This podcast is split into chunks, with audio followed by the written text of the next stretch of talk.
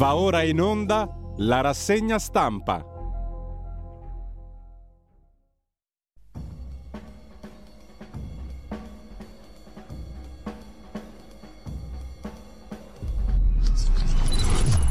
Radio Libertà, le trasmissioni tornano in diretta, ci colleghiamo subito con Antonino Danna e eh, questa, per il momento non abbiamo la condivisione dei giornali, però eh, quando Antonino eh, di volta in volta parlerà del Corriere Repubblica, il fatto, inquadrerò io la home page dei rispettivi giornali. E spiega tu il motivo perché Antonino.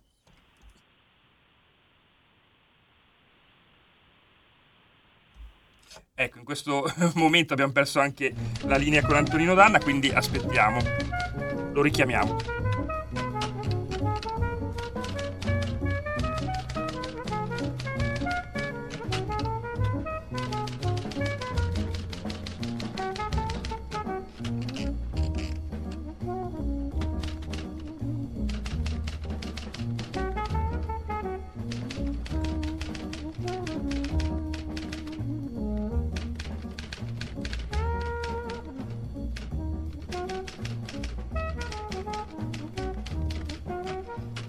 Ripristinato prontamente il collegamento con Antonino Danna. Antonino, ti cedo la linea. Good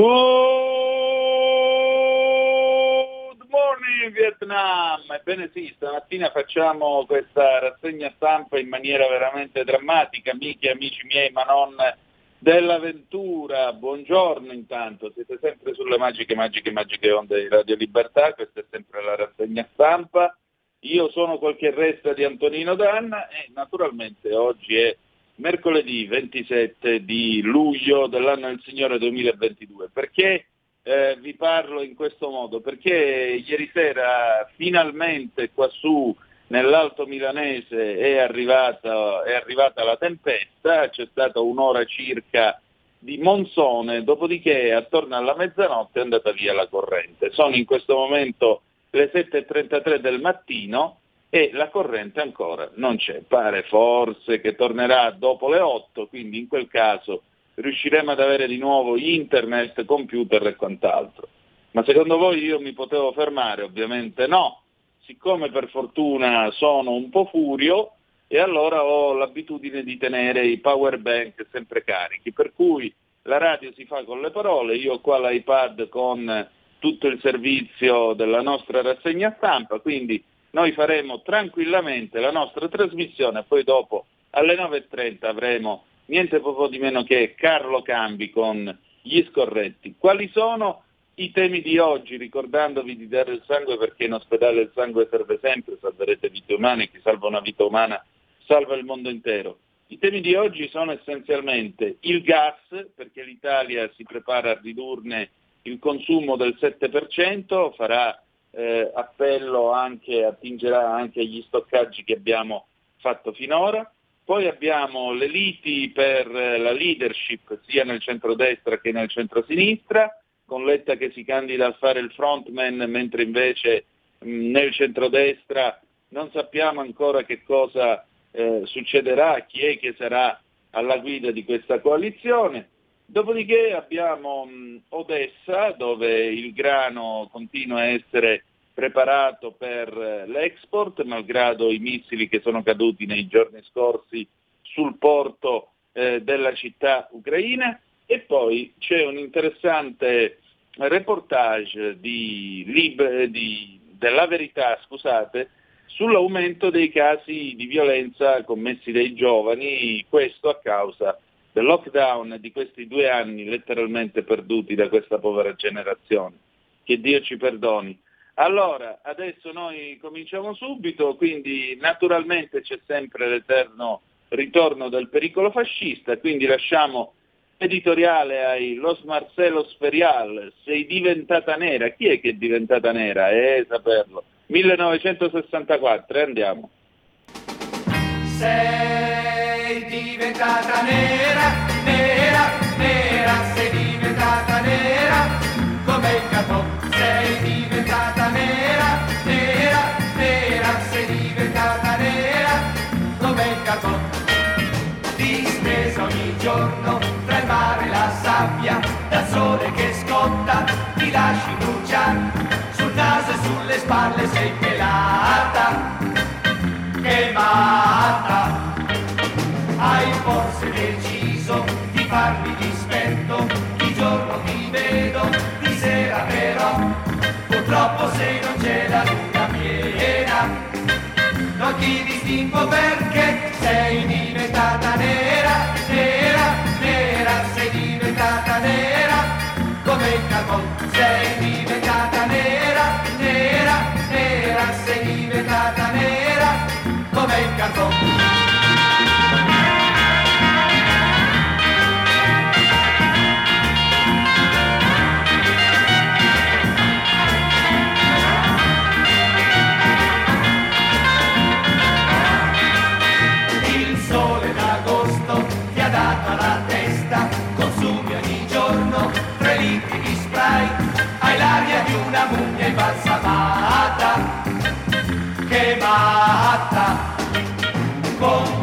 socchiusi tu pensi soltanto a quando gli amici rimasti in città, tornando dalla tua villeggiatura tirando tutti che tu sei diventata nera, nera, nera, sei diventata nera, come il capo. È bello constatare che nonostante i blackout, Antonino Danna non ha perso il buon umore.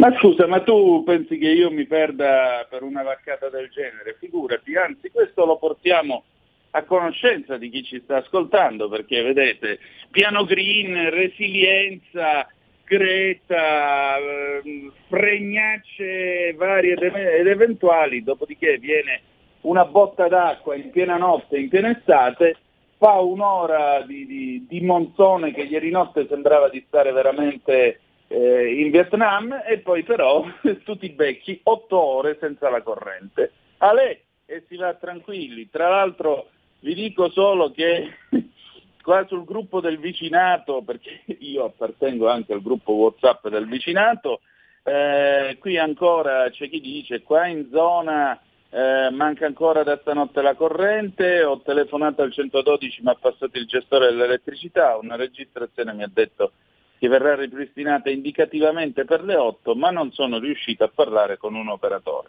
Se la corrente torna bene, se no non ce ne frega assolutamente niente, perché tanto noi qua abbiamo riserve di corrente per fortuna che ci permettono di andare avanti per ore e ore. Ecco qua, alla faccia di chi non vuole, alla faccia di chi non vuole. Allora andiamo con i titoli delle prime pagine, avvenire il quotidiano dei vescovi, il fatto, il Cremlino riduce ancora le forniture, nuovi bombardamenti su Odessa, ma l'accordo sul grano tiene Europa, no gas, l'UE trova l'intesa, in emergenza taglio del 15% dei consumi, per noi 7%. Allarme Fondo Monetario Internazionale, siamo sull'orlo della recessione, Draghi autunno complesso. Centropagina, il Papa, in merito al suo viaggio al Canada, Francesco alla messa allo stadio di Edmonton, esorta a onorare i nonni, il Papa sia un'eredità di pace. E poi ancora la politica, la politica, Letta rilancia la centralità dei demo, noi o Meloni, Fratelli d'Italia non arretra sulla Premiership, vertice stasera. Sì, si vedono questa sera alle 5 tra l'altro per questo reiterazione, ma nei collegi cappotto possibile, con PD e 5 Stelle divisi, il centrodestra può aggiudicarsi il 70% dei seggi uninominali, quindi come vedete le premesse per far bene ci sono tutte, ma eh, qui è bene che ci si metta tutti d'accordo. A proposito, siccome naturalmente possiamo tranquillamente ricevere sia telefonate che zappe, per adesso per favore mandate tranquillamente come al solito le vostre zappe o whatsapp che dir vogliansi al 346 642 7756. Torniamo a noi.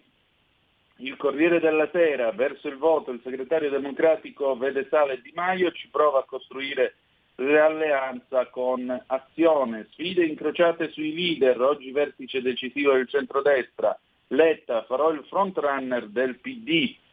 Andiamo avanti, di spalla c'è un'intervista a Giuseppe Conte, un terzo polo con noi 5 Stelle, doppio mandato? Non è un diktat, quindi come vedete anche eh, la regola dei due mandati tra i 5 Stelle sta andando serenamente a farsi benedire. Il domani, il domani pubblica gli occhi di Giorgia Meloni perché, eh, perché, perché, perché il domani apre con il governo di Giorgia Meloni, Emiliano Fittipaldi e Giovanni Tizian che scrivono questo reportage e poi il paradosso dei cecchini hanno cacciato Draghi e adesso non sanno chi mandare a Palazzo Chigi. Forza Italia e Lega rimandano la scelta, buttano inciampi nella corsa di Meloni, anche nel centro-sinistra hanno le idee confuse, ma tanto decide Mattarella.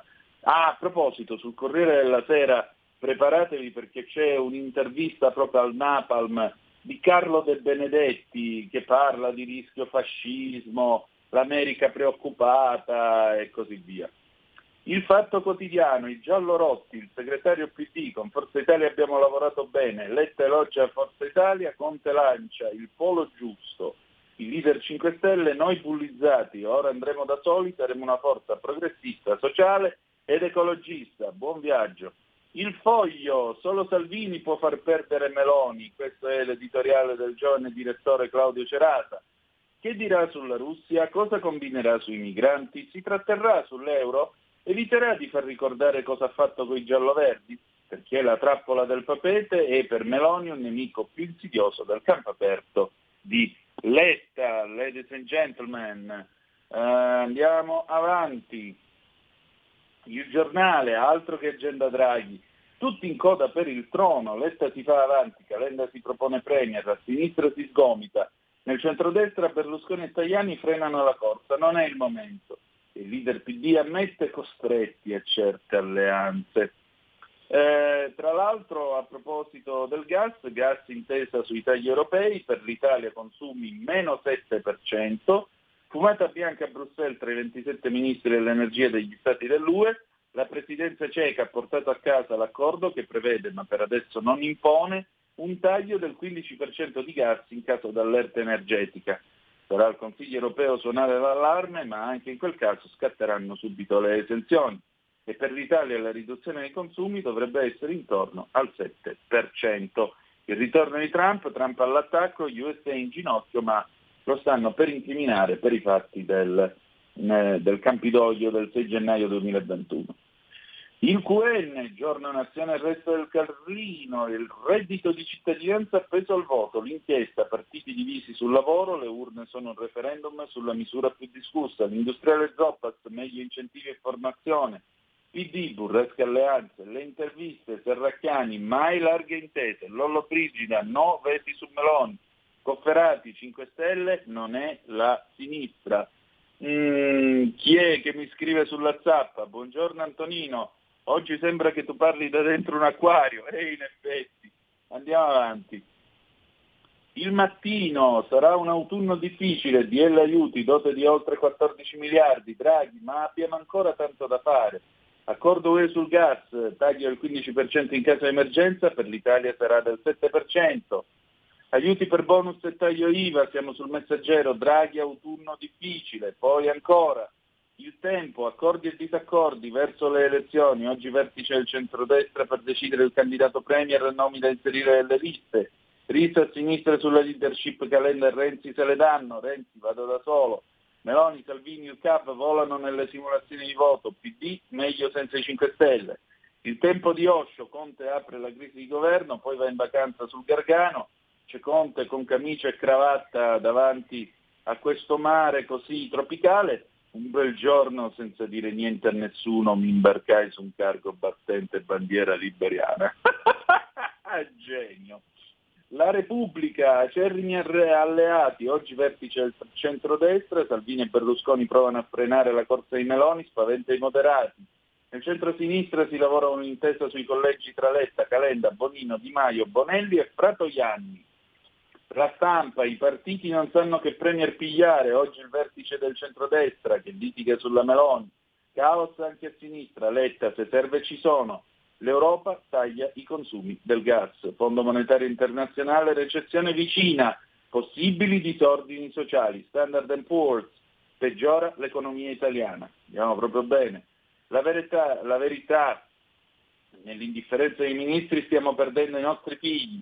Generazione rovinata da Speranza e Company. Il presidente del Tribunale dei minori di Milano snoncia le cifre agghiaccianti sull'aumento della violenza e del disagio dei ragazzi a causa di lockdown restrizioni DAD. Eppure, con i titolari di salute e istruzione tuttora in carica, ci abbiamo a replicare il disastro. Infine libero, Italia quasi tutta azzurra, la mappa che spiega perché il PD è disperato. La simulazione dei collegi ai dem solo briciole in Emilia e Toscana. Bene, eh, e poi lo spirito del sud, la confessione di Feltri, mi sento un po' calabrese. Con salute e Vittorio. E adesso però è il momento di Odessa Calling, come ogni mercoledì.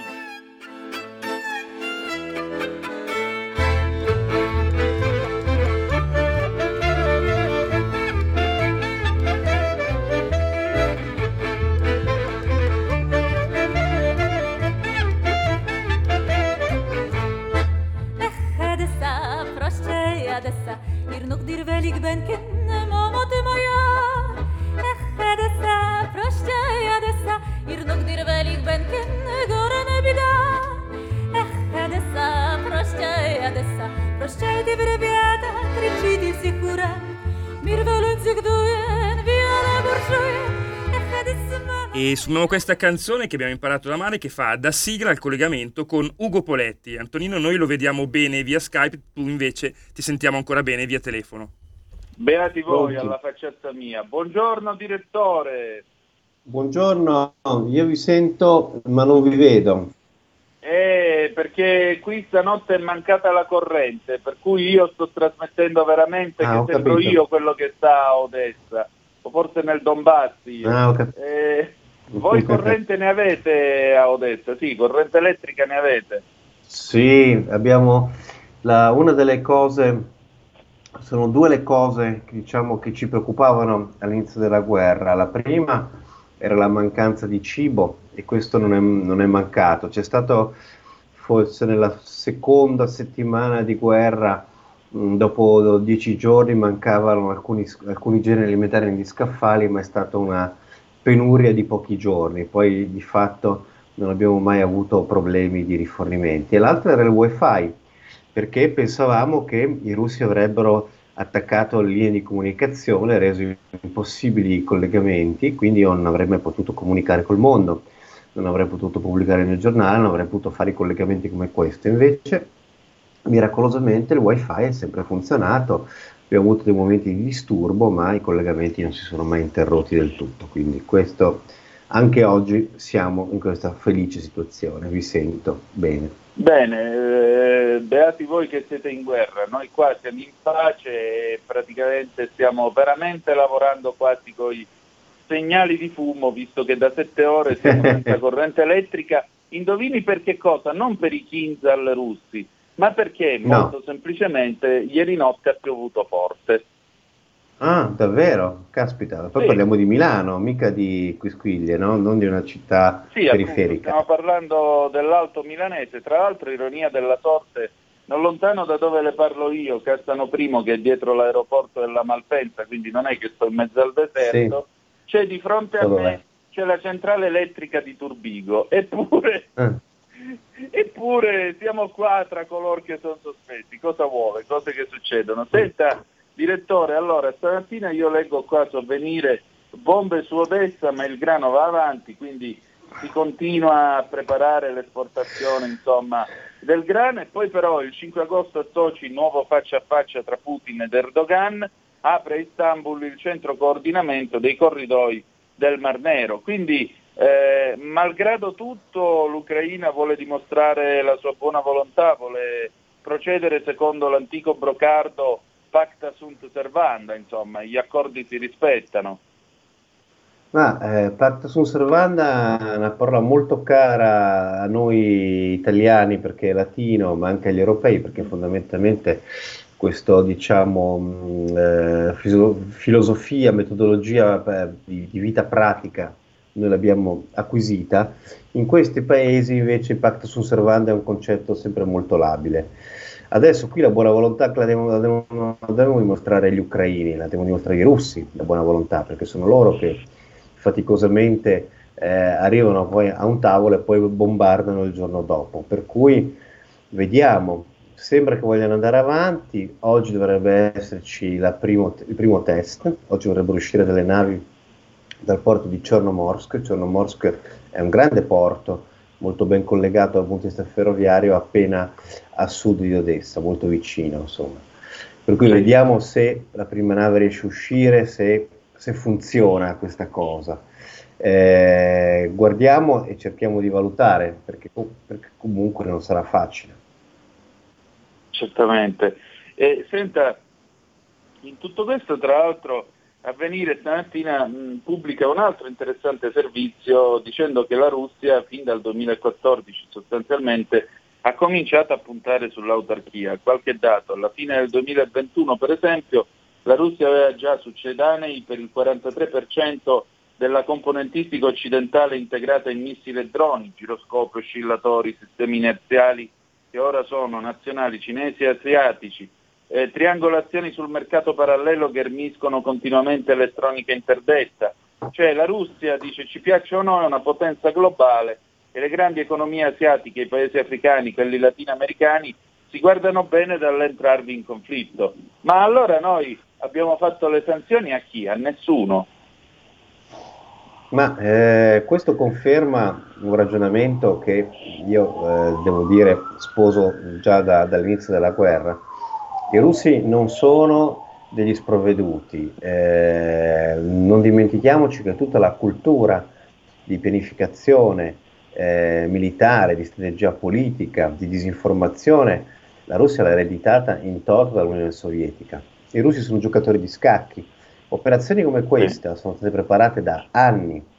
Innanzitutto ci sono gli uffici di pianificazione militare che fanno piani ogni giorno, questo è il loro lavoro, e quindi un piano di invasione dell'Ucraina sicuramente era già pronto vent'anni fa, che è stato poi aggiornato. Quando poi un piano viene messo in pratica, e se viene messo in pratica significa che la decisione di attaccare questo paese parte da diversi anni fa, non da ieri, non sono reazioni, non si attacca un paese eh, su impulso, su istinto, su perché ci si offende, allora bisogna, bisogna, intervenire, non è una roba che si mette su in pochi mesi. E allora in questi piani poi si mette in conto tutto. È, è chiaro che uno stratega quando deve eh, far scoppiare una guerra cerca di ragionare su tutte le variabili. Hanno sicuramente previsto le sanzioni, forse sono stati spiazzati perché le sanzioni si aspettavano che fossero più morbide, in fondo quelle che sono arrivate Dopo la conquista della Crimea e la sollevazione del Donbass, anche lì ci sono state sanzioni europee, ma erano molto più morbide, hanno, hanno, fatto praticamente il solletico alla Russia. Forse sono state più forti, ma comunque i russi avevano messo in conto anche queste, quindi anche dal punto di vista di impatto sulla produzione eh, interna erano diciamo, preparati. Devo dire che però non, non sottovalutiamo l'impatto eh, feroce che possono avere queste sanzioni non nell'immediato ma nel lungo termine. Teniamo presente che già adesso a Mosca non vendono più macchine eh, con l'obbligo dell'antifurto, non hanno più la componente per mettere gli antifurti sulla macchina. Ecco, questa cosa qua già denota un fatto che ci saranno delle penurie tecnologiche. Per quanto Russia si sia preparata, però ci sono certe componenti che può importare solo dall'Occidente. Certo, chiaramente. E tra l'altro, appunto, oltre a questo si sottolinea un altro punto. Nei giorni scorsi si era parlato molto del fatto che mancassero le patatine in quelli che erano i McDonald's moscoviti, eh. poi si è detto eh, ma addirittura c'è del cibo ammuffito che cominciano a servire perché hanno finito, stiamo vincendo, stiamo vincendo. Bene, state a sentire qua, la Russia di Putin, questo è sempre avvenire che lo scrive, eh, attenzione, quotidiano dei vescovi. La Russia di Putin è un gigante in agricoltura, nel sistema finanziario e nelle nuove tecnologie dell'informazione. Le controsanzioni hanno permesso a Mosca di raggiungere l'autosufficienza in meno di un decennio. Uh, una rivoluzione copernicana se si pensa che la Russia post-sovietica aveva importato massicciamente viveri per tutti gli anni 90 L'export agroalimentare frutta oggi al Cremlino 30 miliardi di dollari l'anno, più dei 26 ricavati dalle esportazioni di gas naturale. Quindi levarci il petrolio russo insomma è, eh, non so come si dica a Milano, ma mi ricorda molto quel proverbio siciliano di quel tale che per fare spregio alla socera si tagliò i cabasisi. Non so, sì. non so nel, suo, nel, dialetto meneghino o di Odessa come si dica, ma il concetto è quello. Sì, ma allora, um, quello che scrive l'avvenire è certamente molto interessante. Eh, devo dire che comunque ehm, le classi medie, quelle che a Mosca e che a San Pietroburgo si erano abituate ad accedere a generi alimentari o, diciamo, o a eh, beni di consumo di tipo europeo patiranno molto. La Russia comunque non è un paese che ha sviluppato un'economia di mercato delle produzioni interne di qualità, perché? Perché non essendo un paese libero, non essendo un paese democratico, non essendo un paese in cui l'iniziativa privata è tutelata, ma c'è un sistema di corruzione e mafioso molto elevato, insomma, eh, faccio solo un piccolo esempio, conosco imprenditori anche italiani che hanno avviato attività a Mosca e mi hanno detto per evitare che la mafia venga a chiedere il pizzo devo per forza assumere un colonnello in pensione del KGB perché almeno pago qualcuno di un'altra mafia più potente e mi tiene lontano con gli altri. Quindi il sistema è questo. Quindi um, che la Russia, la Russia, non morirà di fame, siamo, ne siamo convinti. La Russia continuerà a guadagnare, eh, a incamerare molta valuta per il gas, ne siamo convinti. Cerchiamo invece di metterci nell'ottica che però la Russia è obbligata a venderlo questo gas, quindi chi ha il coltello alla parte del manico? Loro che ce lo vendono o noi che siamo un indispensabile cliente? Dico, dicendo di noi, dico l'Europa. L'Europa deve comportarsi da fornitore, da cliente pardon, strategico e quindi le condizioni che subirle deve darle. Certo, chiaramente. Eh, nel frattempo come come prosegue la vita in quel di Odessa? Che cosa manca? Che cosa c'è? Di che cosa c'è bisogno? Insomma, perché alla fine della fiera voi in ogni caso restate sempre col fiato sospeso perché mi pare di capire il timore vero è che i russi possano arrivare. A quanto quanto, distano, quanto dista il fronte da, da, casa sua, da dove mi sta parlando? Ma il fronte dista più di 100 km, no? Quello mh, mm, ah. sinceramente chi vive qui a Odessa si sente abbastanza tranquillo perché, eh, ripeto, le, le, minacce su Odessa sono fondamentalmente tre. Eh, quella dal mare non esiste più. Anche dall'inizio della guerra io mi ero reso conto, e poi altri eh, personaggi più esperti di me di cose militari sapevano che non c'era nessuna invasione in, in programma.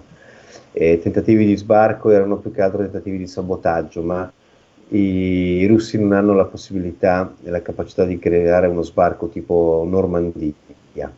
Tanto più oggi che abbiamo eh, una flotta russa fortemente indebolita dalla perdita di almeno 14 navi.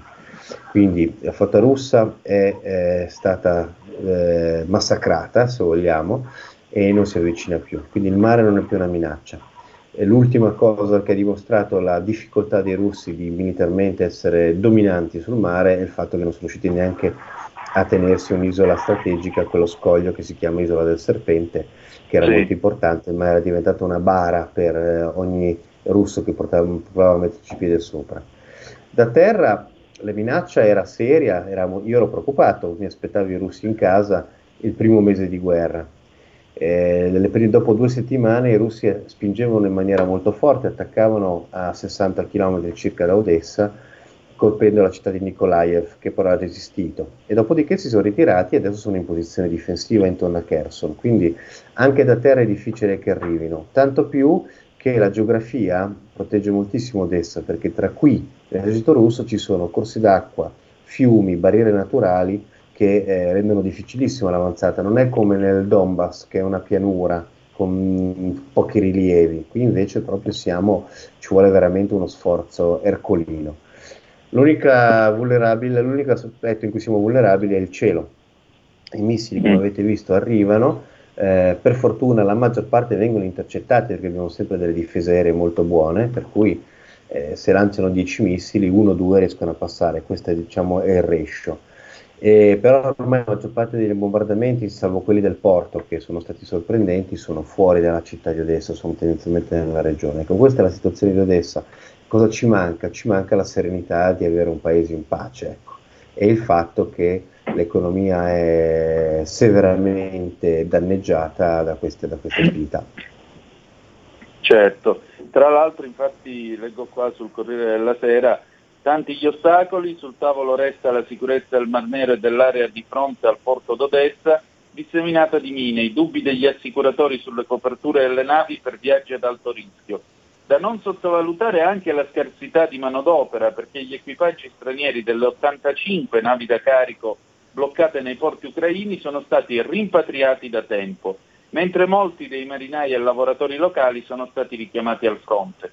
Ma soprattutto preoccupa l'imprevedibilità di Mosca. Ecco, anche questo è l'altro problema, perché chiaramente mancando il personale chi è che carica il grano? Chi è che eh, scioglie naturalmente le cime e, e comincia a, la, a stabilire la rotta per andare verso la Turchia con tutto il carico a bordo? Anche questo diventa naturalmente un problema. Eh, noi qui in Europa, volevo introdurre quest'altro tema, direttore, noi qui in Europa, eh, ieri c'è stato questo accordo nel caso in cui dovesse esserci l'emergenza energetica, eh, una riduzione dei consumi di gas del 15%, l'Italia è stata graziata, sarà una riduzione soltanto del 7%. E il vostro autunno e poi inverno come saranno? Saranno più freschi. A proposito, com'è il clima d'autunno e d'inverno ad Odessa?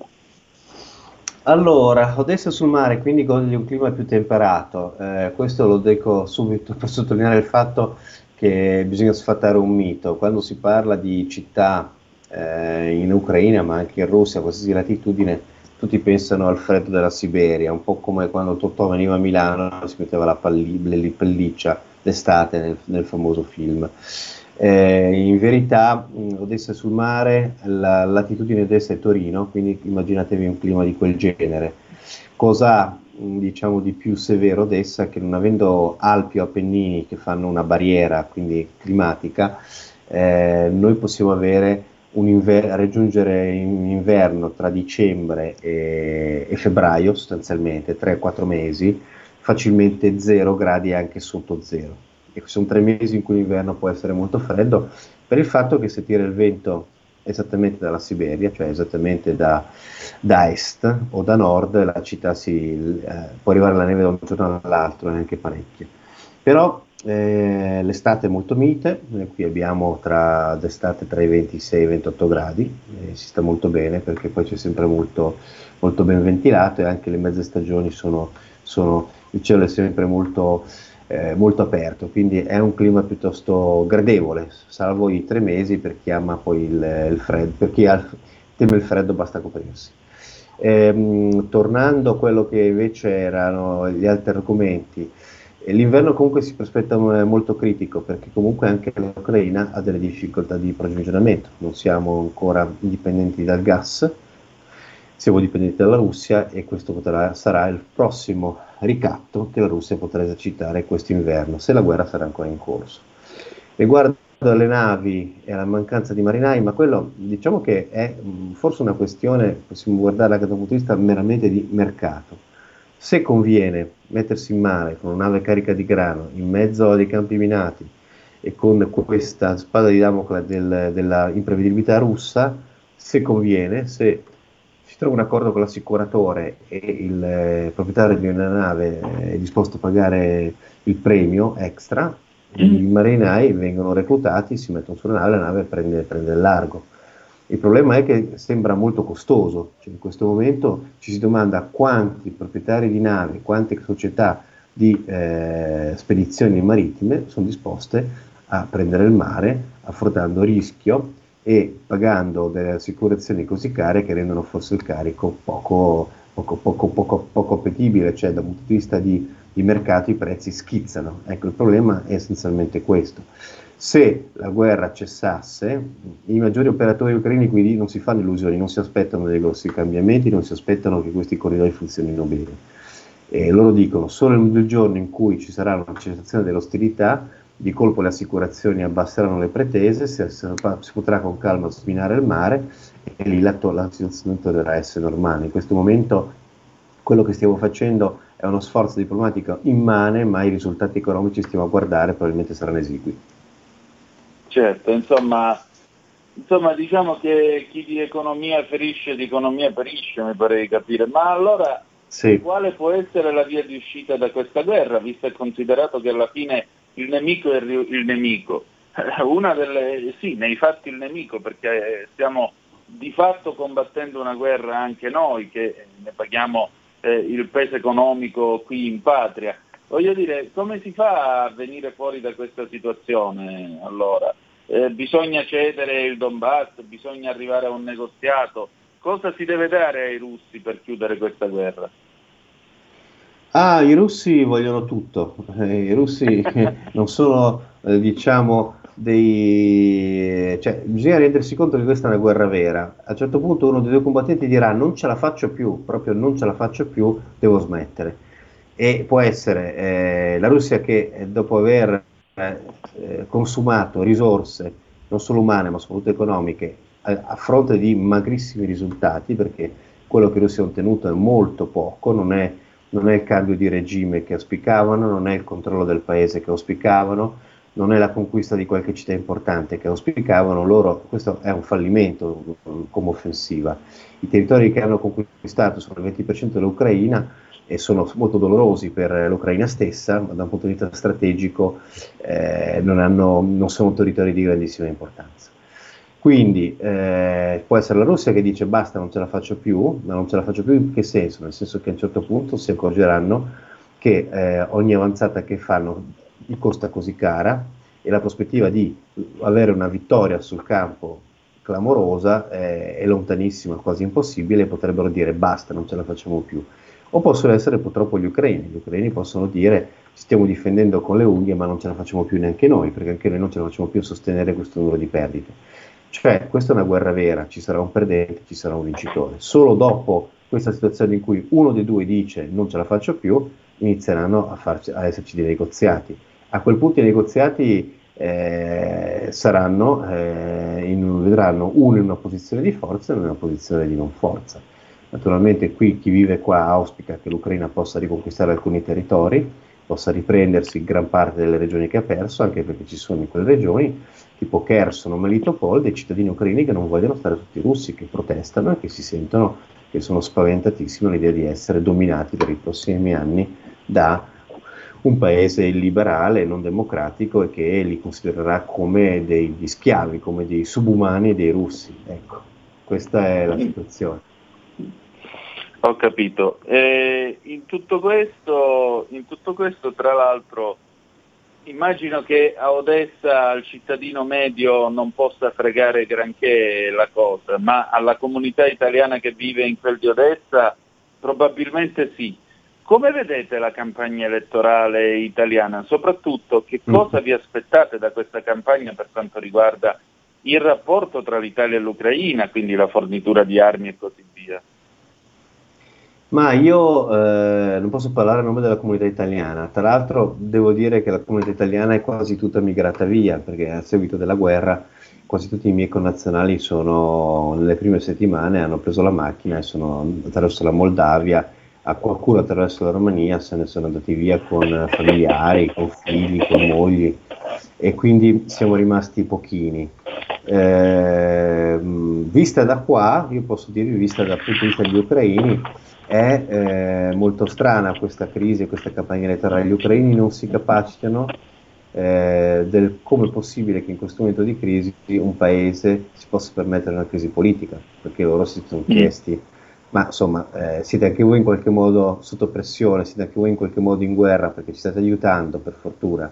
Il gas è una minaccia per voi, la mancanza di forniture di grano, mais, eh, è una minaccia anche per voi e fate anche una crisi di governo. Siete un po' strani voi italiani, questo è quello che pensano gli ucraini. E poi naturalmente sono preoccupati perché Draghi ha dimostrato di essere un serio, eh, molto apprezzato capo di governo che ha sostenuto, che sostiene la difesa di questo popolo, hanno paura che il prossimo possa non essere, di avere lo stesso orientamento. Questo è quello che si sente, si percepisce. Io poi come italiano devo dire onestamente dal momento che vivo qua inizio a essere quasi più esperto di politica ucraina, quasi più eh, seguo co- quotidianamente con, per forza di cose quello che succede a Kiev molto, con molto più attenzione di quello che succede a Roma. Mm. E a proposito, prima della guerra io ho parlato con eh, i colleghi del Kiev Independent che non sono mai stati molto teneri nei confronti del presidente Volodymyr Zelensky. Sì. E eh, loro l'hanno sempre accusato, accusa che peraltro si poteva leggere all'inizio dell'anno anche su Time, eh, lo hanno sempre accusato di non aver fatto nulla di concreto per combattere eh, la corruzione in Ucraina, quindi risolvere tutti quei problemi per i quali egli aveva annunciato pulizia anche sulla base della fiction eh, Servitore del Popolo che abbiamo visto anche in Italia. E, mh, sostanzialmente il problema corruzione, i problemi che c'erano prima, sono rimasti sul tavolo, si sono acu- acuiti oppure in qualche modo la gente avendo altro a cui pensare adesso si trova, diciamo così, un po', si trova tutta concentrata dietro Zelensky? Allora, questo è un tema molto interessante, eh, molto importante per questo paese. Innanzitutto, per giudicare Zelensky cerchiamo di introdurre una, un elemento di realismo. Pensiamo all'Italia. È come se uno oggi dicesse all'Italia è tanti anni che combattete la mafia e eh, diciamo, l'inefficienza della giustizia, cosa avete risolto in tanti anni? Tanti governi, tante riforme e siete ancora in una situazione di, di difficoltà di inefficienza. Allora, questo ci insegna, noi italiani quindi ne siamo esperti purtroppo, che anche con tutte le buone intenzioni, quando un governo si trova poi a governare un paese complicato, fa una fatica terribile a cambiare le cose, perché ci sono tutta una serie di eh, difficoltà, eh, insomma c'è una posizione di potere che remono contro, quindi è una, una situazione molto ingarbugliata. Eh, gli ucraini certamente si aspettavano da Zelensky di, che fosse, diciamo, risolvesse tutto in breve tempo, come f- faceva vedere in quel famoso film Servitore del Popolo, dove sembra, dove dimostra in maniera molto anche divertente la sua buona volontà di sconfiggere la corruzione. Eh, in verità Zelensky ce l'ha messa tutta perché va, gli va data diciamo, almeno eh, la, mh, il value di va riconosciuto che ha ingaggiato una guerra molto dura contro giudici e contro diciamo, un sistema di corruzione. La giustizia qui è terribilmente corrotta, è terribilmente insomma, eh, compromessa. Il problema è che, come succede anche in Italia, in uno Stato democratico con una Costituzione, se un presidente, un, da noi un presidente del Consiglio o un ministro vuole fare una riforma e poi si trova eh, contro, eh, che ne so, la Corte di Cassazione, il CSM, avvocati, sindacati, eh, fa una fatica tremenda a riuscire a portare avanti delle riforme. Perché? Perché il sistema ha creato, anche il sistema di corruzione, delle protezioni. La stessa cosa è successa qui in Ucraina Va detto che però le cose stanno cambiando. Io vedo, sotto questo profilo sono, diciamo, sto studiando le cose con grande interesse perché vedo che innanzitutto la guerra, nei suoi aspetti tragici, negativi, però è un elemento di cambiamento molto forte, molto, molto rapido. Zelensky ha pieni poteri e sta iniziando a far fuori elementi che sono i, i nodi della corruzione. Perché? Perché oggi tutto il paese si è reso conto che essere corrotto corrisponde a essere traditore della patria. La corruzione è una debolezza del paese, la maggioranza dei corrotti eh, molto spesso è anche la libro paga del servizio segreto russo, quindi il paese si sta purgando e ripulendo di questi elementi e stanno aggredendo anche il sistema di giustizia, perché eh, anche lì ci sono delle collusioni. Magari diventa anche una scusa, però questo è un momento giusto per iniziare a fare un repulisti che sta avvenendo e sta avvenendo anche, altra notizia molto importante, col consenso sociale. Perché? Perché in un paese come questo, in fondo, tutti mh, tolleravano, giustificavano, trovavano logico che ognuno, attraverso il sistema eh, di mazzette e bustarelle, si facesse i suoi guadagni. Come dire, ognuno ha il diritto di essere un po' corrotto per portare a casa dei soldi. Oggi c'è un'intransigenza sociale, nel senso che tutti si rendono conto che il, quello che ieri era il corrotto ufficiale di dogana che chiedeva soldi all'ingresso di merci, oggi se lo fa su eh, importazione di merci indispensabili per l'Ucraina, sta facendo un danno alla patria. idem per l'esercito, idem per quanto riguarda la pubblica amministrazione, quindi questo è un momento in cui eh, l'Ucraina sta eh, ripulendosi e migliorando. Secondo me vedremo delle cose molto interessanti nei prossimi mesi. Sicuramente. Direttore, eh, un'ultima domanda perché c'è una, un WhatsApp che è arrivato da un nostro ascoltatore, Raul da Cesano Maderno. A me spiace ma non riesco proprio a sentire la versione di Poletti. Su altri canali vedo che nei territori occupati o liberati dalla Russia ci sono code di gente che chiede il passaporto russo, ucraini in coda alla frontiera che vanno a cercare lavoro nei territori russi, gente che è tornata a vivere le città, passa il weekend in spiaggia, ripresa la coltivazione è la mietitura del grano, quindi è il migliore dei mondi possibili. Eh, allora la situazione qui è, molto complicata, cerchiamo di essere equi realisti. Da una parte, se tu hai in casa un esercito che ti occupa e che ti obbliga per esempio a eh, vendere il tuo grano con una moneta diversa, perché adesso i russi stanno imponendo il rublo, e eh, se hai bisogno insomma per sopravvivere di entrare e fare eh, accordi con l'occupante, per forza sei obbligato. Se la gente non trova lavoro e non può attraversare la frontiera, va a cercarlo verso la Russia. Cioè, qui ci sono delle situazioni in cui le persone per sopravvivere si devono adattare a una situazione infelice. Eh, poi ci sono sicuramente in questi territori occupati qualcuno, non nascondiamocelo, eh, in Ucraina eh, fino a tanti anni fa eh, c'erano molte persone favorevoli ancora al legame con la Russia. Alcuni sono rimasti, qui c'erano dei partiti filorussi che arrivavano a circa il 20-25%, quindi alcune di queste persone hanno accolto gli occupanti non con un atteggiamento ostile. Quindi la situazione è molto complessa, però certamente è difficile giudicare il comportamento di persone quando sono sotto in una situazione di occupazione militare sono contenti sono contenti, fanno delle cose perché sono obbligati o perché lo fanno volentieri. Ecco, questa è secondo me la risposta più equa che possiamo dare. Certamente. Direttore, grazie al suo tempo, noi ci ritroviamo venerdì, va bene? Grazie a voi, a venerdì, buona giornata. Grazie ancora, buona giornata. Carnelli, vai con la sigla.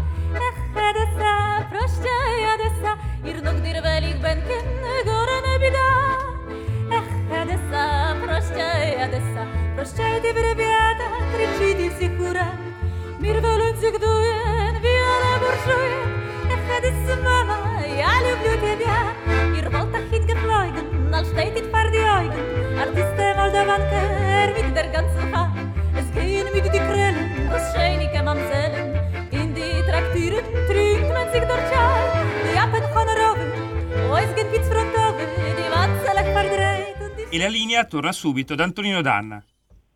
Grazie condottiero Giulio Cesare Carnelli, a proposito buon lavoro anche a te.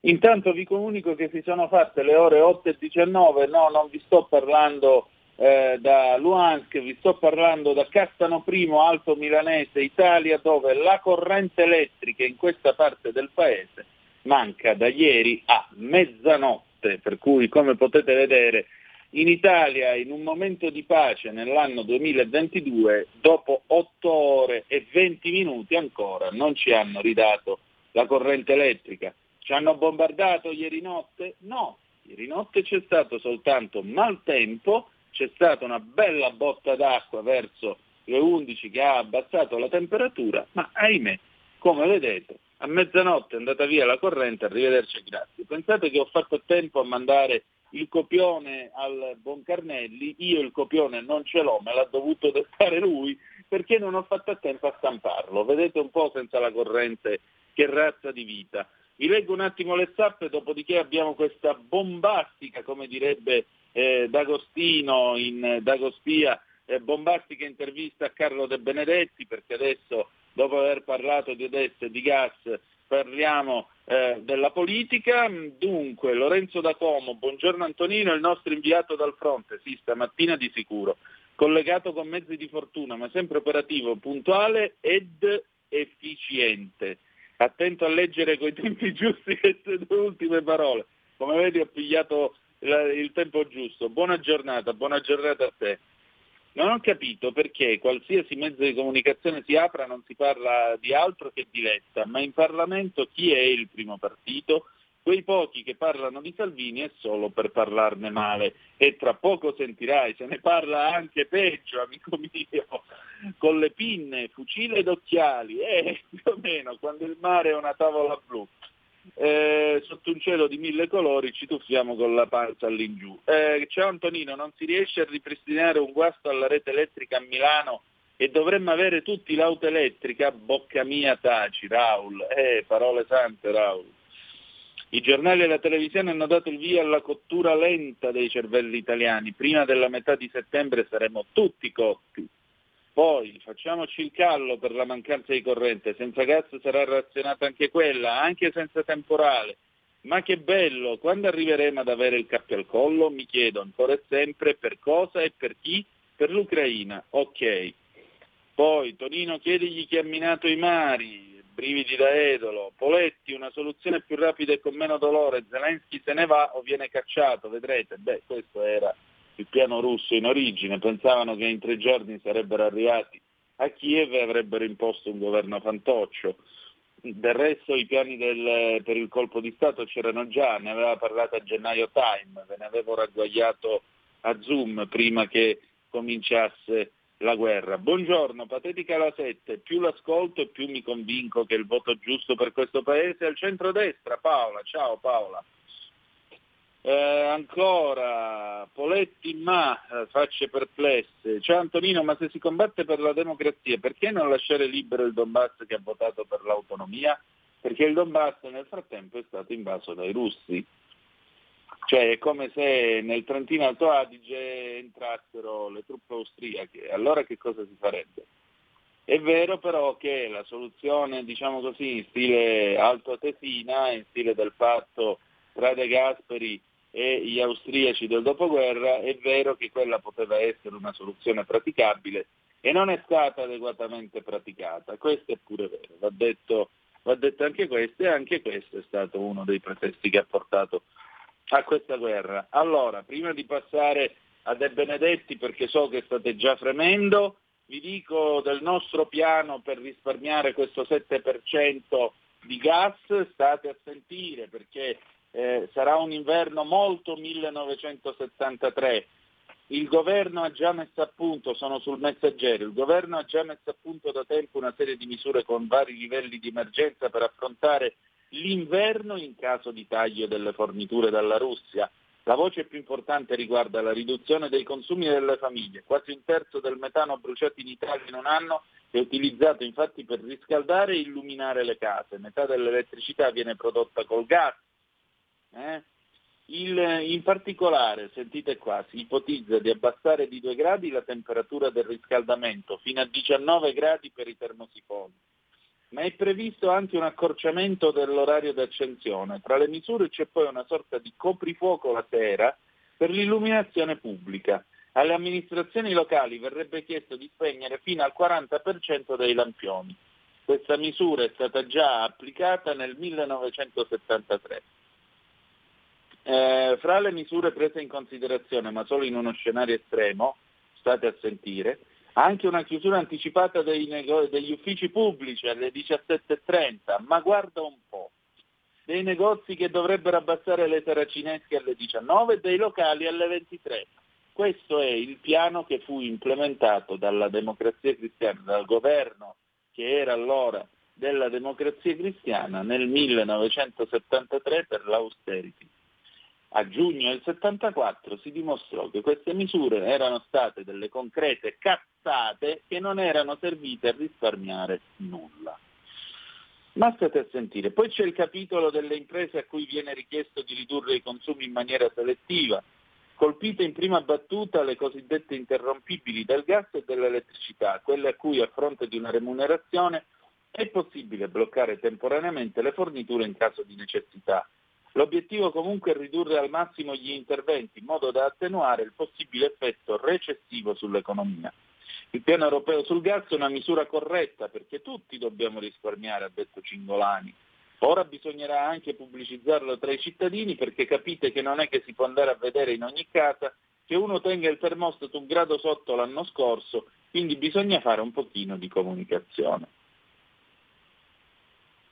E allora che cacchio di piano è questo? Questo è, un, bah, è una presa in giro questa roba. Che, che, che, ma, ma, vi rendete conto? Cioè l'Italia è una nazione del primo mondo, una nazione che si trova eh, nel, nel, nel, cioè dovremmo essere una delle economie più sviluppate al mondo, vabbè. Mentre quindi ci prepariamo al ritorno agli anni 70, ma purtroppo senza il meglio degli anni 70, basta guardare soltanto la musica che circola nelle radio, non in questa rassegna stampa per fortuna, anche se so che qualcuno ogni tanto storce il naso, ma abbiate pazienza, non vi possiamo certo dare la trap, lo so che vorreste la trap, però non mi pare assolutamente il caso. Allora andiamo a vedere questa intervista dell'ingegner De Benedetti, che poi eh, l'ingegner De Benedetti mm, sul Corriere della Sera ha sparato letteralmente a palle incatenate contro il centrodestra, specialmente se io adesso riesco ad aprire la pagina del Corriere, eccola qua, state un po' a sentire quanti minuti abbiamo, tre minuti, poi avremo il meteo, ma non vi preoccupate perché eh, naturalmente proseguiremo poi la rassegna stampa. Mm, anche l'America teme la vittoria della destra, da Letta Gelmini serve un fronte comune. Allora, corriamo il pericolo più grave della storia della Repubblica, addirittura ingegner De Benedetti, questo glielo chiede Aldo Cazzullo. Ma allora c'erano i comunisti? Sì, ma dopo l'attentato a Togliatti furono proprio i sovietici, nel loro cinismo, ad avvertire i comunisti di casa nostra di non provare a fare la rivoluzione. La linea era tracciata, c'era stata Yalta, eh, poi ci sono stati i trattati di Roma che hanno creato l'Europa, l'Italia è stata messa sui binari, ora per la prima volta rischia di deragliare. Perché dice questo? Perché la vittoria della destra alle prossime elezioni sarebbe una catastrofe. Centro-destra c'è pure Berlusconi, destra di Berlusconi non c'è più, ci sono le sue badanti che rispondono a Salvini e c'è la Meloni. Ha visto il suo discorso in Spagna dai franchisti di Vox? Eh, Denis da Malaga, tu che ci ascolti dalla Spagna, franchista pure tu, perché l'ha detto lui che ha votato Vox. Eh. Ha riconosciuto di aver sbagliato i toni. I toni erano inequivocabilmente e tecnicamente fascisti. Del resto la sua storia con la sua cultura è quella, ma i contenuti sono ancora peggio. Perché? Giorgia Meloni ha espresso posizioni di destra? No, qui non è una questione ideologica, qui non abbiamo di fronte i conservatori britannici. La nostra destra è biecamente fascista e nazionalista. La Meloni ha detto in sostanza basso Bruxelles viva le nazioni. Il suo modello è Orban. Con lei alla guida l'Italia diventerebbe come l'Ungheria. Ingegnere, mi perdoni, io le faccio umilmente notare che l'Europa delle patrie era un concetto di un signore di nome De Gaulle, il quale ha combattuto il nazismo. Ma l'Europa ormai c'è, dice Cazzulle, ci sono i fondi del PNRR, con questa destra tutto è a rischio, anche il PNRR, Bruxelles, Parigi, Berlino, ci frapporrebbero ogni sorta di ostacolo per evitare il contagio. Si ricordi che il contagio, gli appestati, si ricordi che in Germania hanno Alternative für Deutschland, in Francia Marine Le Pen è al 42% e ha portato 90 deputati all'Assemblea nazionale. E poi c'è l'America. Che c'entra l'America? So per certo dalle mie fonti nel Dipartimento di Stato che l'amministrazione americana considera orripilante la prospettiva che questa destra vada al governo in Italia.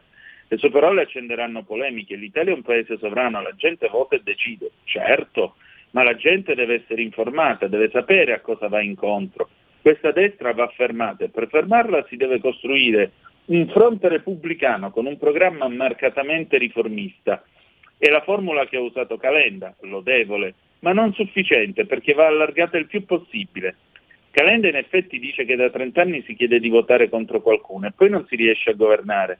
Non è così. È vero, si chiedeva di votare contro Berlusconi, ma Berlusconi non metteva a rischio la democrazia e la collocazione internazionale dell'Italia. Ma come? Ma se su Repubblica e su tutti i giornali di centrosinistra Camilleri, pace all'anima sua, parlava di dittatura morbida con Berlusconi. Proprio lei lo dice che di Berlusconi è stato l'avversario storico. Berlusconi significava il degrado del civismo, l'evasione fiscale retta al sistema, le leggi ad personam sulla giustizia, ma non gli è mai passato per l'anticamera del cervello di rompere con l'Europa e con gli Stati Uniti d'America. Noi andiamo in pausa, il meteo, e poi torniamo a sentire che dice De Benedetti. A tra poco. Stai ascoltando Radio Libertà. la tua voce libera, senza filtri né censura. La tua radio.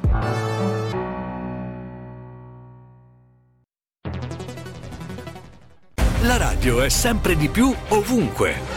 Io la radio la ascolto in auto con tutti i nuovi programmi, perché ho la radio DAB. E tu? Io al lavoro ascolto la radio dal mio computer. E tu? Io a casa l'ascolto dalla mia TV. E tu?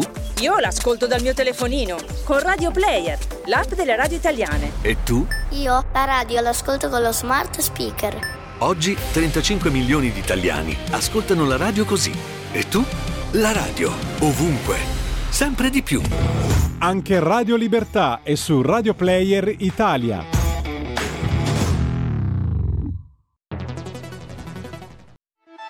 Stai ascoltando Radio Libertà, la tua voce libera, senza filtri né censure, la tua radio.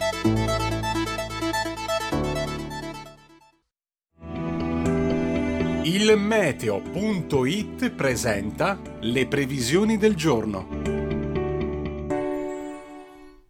Giornata in prevalenza soleggiata oggi sull'Italia, peraltro con qualche lieve disturbo sulle regioni settentrionali. Clima molto caldo. In mattinata sole dominante sulle regioni centro-meridionali con cieli sereni o poco nuvolosi. Maggiori addensamenti invece al nord dove potrebbero verificarsi anche dei piovaschi irregolari. Nel pomeriggio disturbi temporaleschi a carico soprattutto dell'arco alpino, nonché sulla dorsale appenninica centro-meridionale e sul relativo versante adriatico, mentre altrove la situazione non è destinata a cambiare in maniera rilevante. Per ora è tutto da ilmeteo.it dove il fa la differenza. Dettagli maggiori sulla nostra app e una buona giornata da Alessandra Tropiano. Avete ascoltato le previsioni del giorno. E la linea torna ad Antonino Danna. E rieccoci, siete di nuovo sulle magiche, magiche, magiche onde di Radio Libertà. Questa è sempre la rassegna stampa. Antonino Danna o quel che resta è lui al microfono con voi. Allora, vi stavo leggendo l'intervista appunto rilasciata da De Benedetti al Corriere della Sera, tra l'altro 346-642-7756 per le vostre zappe o Whatsapp che dir vogliano sì, per commentare le dure parole che comunque l'ingegner De Benedetti sta esprimendo. E allora Cazzullo continua, visto che ha detto che Berlusconi era il degrado del civismo, l'evasione fiscale retta al sistema, legge ad personam sulla giustizia, ma non aveva mai voluto rompere con l'Europa e gli Stati Uniti d'America, dice ma proprio lei in un'intervista al Corriere due mesi fa ha criticato la linea atlantista sull'Ucraina. E che c'entra? Io ho detto che secondo me l'Italia sbaglia a mandare armi che alimentano la guerra, ma considero Putin il peggior criminale su piazza, non la penso certo come Salvini. Salvini le sembra meno peggio della Meloni? Salvini è un personaggio da barra, ha aperto la campagna elettorale proclamando che con lui non entrerà un solo immigrato. Che fa? Gli spara a vista? Siamo seri. Salvini mi ha pure querelato quando gli diedi dell'antisemita e ho vinto la causa. Perché è antisemita? Perché ha corteggiato Casa Pound e Forza Nuova. Se non sono fascisti quelli. Lui si è proclamato amico di Israele, ma una cosa è Israele, un'altra sono gli ebrei. Chi dovrebbe entrare nel fronte repubblicano? Tutti, Letta, Renzi, Calenda, Speranza, Brunetta e Gelmini. Anche i 5 Stelle. I 5 Stelle sono finiti, non possono provocare altri danni. Hanno fatto una sola cosa giusta, il reddito di cittadinanza perché non possiamo lasciar morire la gente di fame. Solo che non l'hanno capito e si sono inventati i navigator. Perché quindi imbarcare pure i 5 Stelle? Perché dobbiamo entrare in una logica di CLN. Nel Comitato di Liberazione Nazionale c'erano tutti, comunisti e monarchici, azionisti e cattolici, perché bisognava battere un nemico comune, Mussolini. Non sapevo che l'Italia fosse divisa più o meno all'altezza delle montagne della Lunigiana e che la gente si stesse sparando tra di loro. Non, non, non. Strano, non, lo so dove vi svegliate voi, ma io questo clima non lo vedo. Però, vabbè. Ingegnere, oggi in Italia non c'è Mussolini, certo che no, la storia non si ripete mai due volte. La Meloni e Salvini non ci metterebbero in camicia nera, ma metterebbero a rischio la democrazia, l'Europa, i nostri valori, isolerebbero l'Italia, proprio come fece Mussolini. Chi dovrebbe essere il candidato premier del fronte repubblicano? Draghi? Se lui se la sentisse, certo ma credo che Draghi voglia fare il Presidente del Consiglio europeo al posto di Michel nel 2024. Il candidato Premier non è così importante, è importante lo spirito con cui bisogna unirsi, anche rinunciando ai simboli di partito. Perché il PD dovrebbe rinunciare al suo simbolo? Perché da solo non ce la farà mai. Il PD è un partito borghese votato da persone di buon senso, ma ha perso i rapporti con le classi popolari, le disuguaglianze sono ormai insostenibili e non mi pare che Letta se ne occupi. Draghi come ha governato? Draghi è il meglio che possiamo mettere in campo. Ha riportato in alto il prestigio del nostro paese, ha affrontato bene la pandemia sostituendo Arcuri con figliuolo. Il bilancio dei suoi 17 mesi è positivo, ma resta il fatto che l'Italia oggi è più povera, più indebitata, più ingiusta rispetto all'inizio della legislatura e una vittoria di questa destra sarebbe il colpo finale con una recessione severa in arrivo. Tanto io vi dovevo. Questo è quello che dice De Benedetti, quindi noi, chi, chi non vota PD probabilmente non è una persona di buon senso, mentre invece chi vota per il PD, dice l'ingegner De Benedetti, tessera numero uno del PD suddetto, è appunto persona di buon senso, poi che altro? Che la destra è brutta, sporca e cattiva, che la destra distruggerà la democrazia, che il paese sarà isolato a livello internazionale, eccetera, eccetera, eccetera. Insomma, eh, niente, eh, vabbè. Eh, poi il, questa cosa del CLN, francamente, lo trovo, lo trovo veramente, veramente, boh, io capisco che l'ingegnere De Benedetti è un signore che ha passato l'ottantina, per carità, però ribadisco, non mi pare che noi si sia andati in guerra eh, con la Germania, non mi pare che noi si, ci si sia messi a fare la guerra contro, eh, contro, gli americani e tutti gli altri alleati, non mi pare che il re sia scappato di nuovo a Brindisi, qualcuno di voi ha visto Vittorio Emanuele III scappare a Brindisi, non lo so. Allora, vediamo le vostre zappe, va, perché voi non siete persone di buon senso, sappiatelo, nemmeno io, nemmeno io. Voi non votate PD, non siete persone di buon senso, e nemmeno io. Allora, 346-642-7756, visto che siamo in clima anni 70, torneremo anche ai mini assegni di carta, quelli che sostituivano le monete, Roberto Amonza, probabilmente. Anche gli americani dovevano fare una guerra lampi in Iraq, però durò nove anni, anche di più. Poi Gio Davarese, Antonino magari potessi permettermi 19 gradi in inverno, loro signori sicuramente 19 gradi li pretendono dalla gente comune per loro, ma non per loro.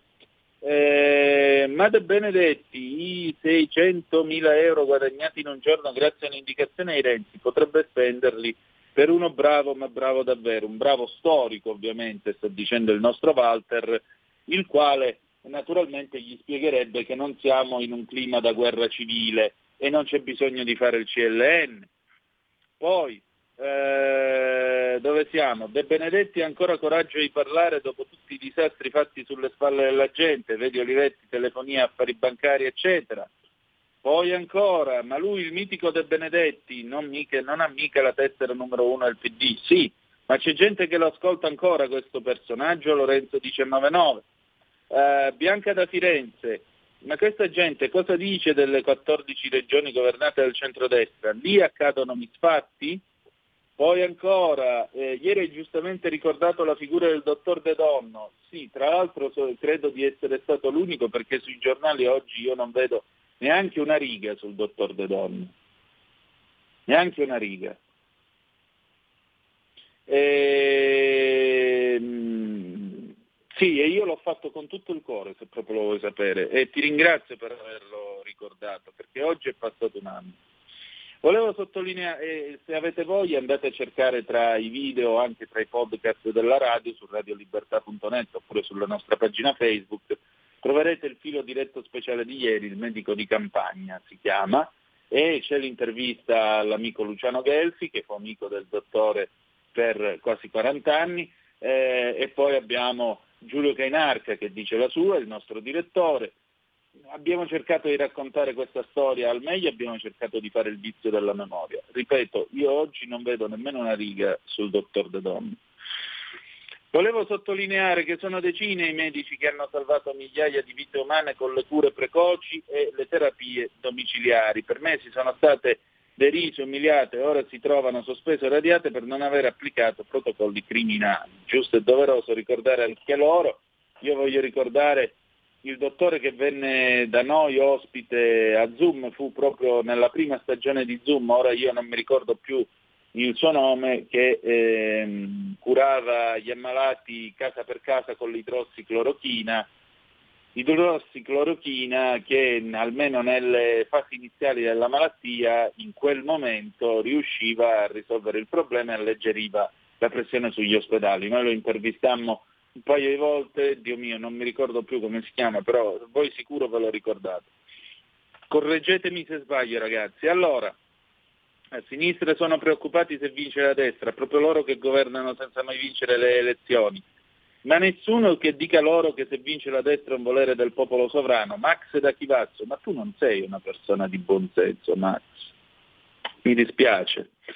Eh, l'intervista di De Benedetti mi provoca due cose, una paura perché in realtà sono tanti quelli che ragionano così purtroppo e credo che non ne usciremo più da questa dittatura, è liberista Stefano, quindi anche tu non sei una persona di buon senso. Sono Rosanna da Sesto San Giovanni, vorrei ricordare che De Benedetti è stato condannato in, in definitiva per frode allo Stato, questo poi lo devo controllare, portate pazienza. Dopo questa intervista di De Benedetti non ho dubbi su chi votare, centrodestra vita. Sicuramente De Benedetti ha una serie di eh, cosa? Sì, insomma, prende, prende fischi per fiaschi, eh, ragazzi. Poi ci sono due ascoltatori, Gianni da Reggio Calabria, bello il focus sull'Ucraina, grazie Gianni, e poi chi altri è che si complimentava, che ringraziava? Ah, Marco di Piazza Brembana, ciao Marco. Questa mattina il collegamento con Poletti è stato veramente interessante e molto utile, grazie, siamo, siamo qua per questo ragazzi. Poi sapete, certi giorni possiamo essere d'accordo, certi altri no, ma tanto noi non siamo persone di buon senso. Voi, votate, voi non votate PD, non siete gente di buon senso. Ecco, ve lo ripeterò anche domani, perché l'ha detto l'ingegner De Benedetti, chi vota PD è una persona di buon senso. Voi no.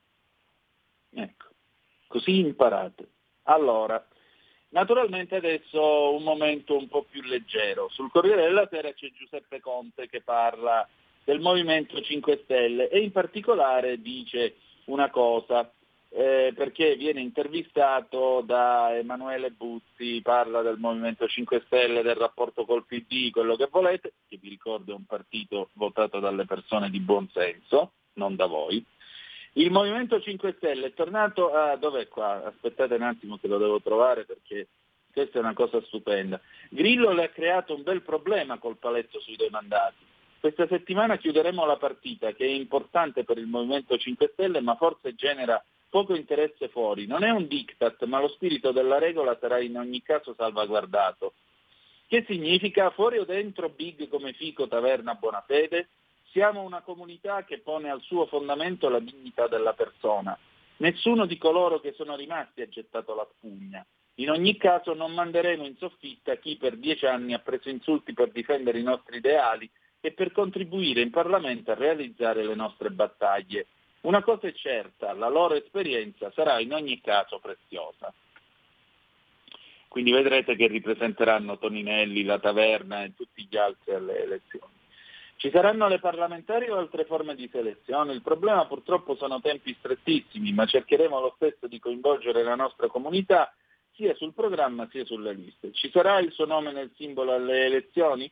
È una decisione che non abbiamo ancora affrontato, ma che prenderemo nell'esclusivo interesse del movimento. Di Battista ha detto che valuterà in questi giorni se candidarsi o meno. Non ci sentiamo da tempo, ma lo faremo presto. La nostra è una comunità aperta al contributo di tutti, ma rispetto al passato la linea politica si decide negli organi preposti e poi si rema tutti dalla stessa parte. In politica estera la nostra posizione ad esempio è stata sempre chiara, collocazione euroatlantica, ma senza inginocchiamenti. Ecco, eh, lui potrebbe votare PD perché è una persona di buon senso, vedete, voi no, voi no, sicuramente no, mi dispiace, ma ah no. Eh. Anzi, potremmo lanciare anche l'hashtag non so, persone di buon senso. Me la dite una cosa da persone di buon senso? Dai, 346 642 7756, visto, vista l'uscita appunto del nostro dell'ingegner De Benedetti. Allora, allora andiamo, andiamo adesso indietro e andiamo a vedere un altro argomento perché naturalmente l'orologio corre poi alle... Ecco, il dottor, Cava, il dottor Cavanna, bravissimo, avevamo intervistato proprio lui, il dottor eh, Luigi Cavanna che eh, due volte è stato ospite a Zoom e ha raccontato la cura con l'idrossiclorochina, bravissimo.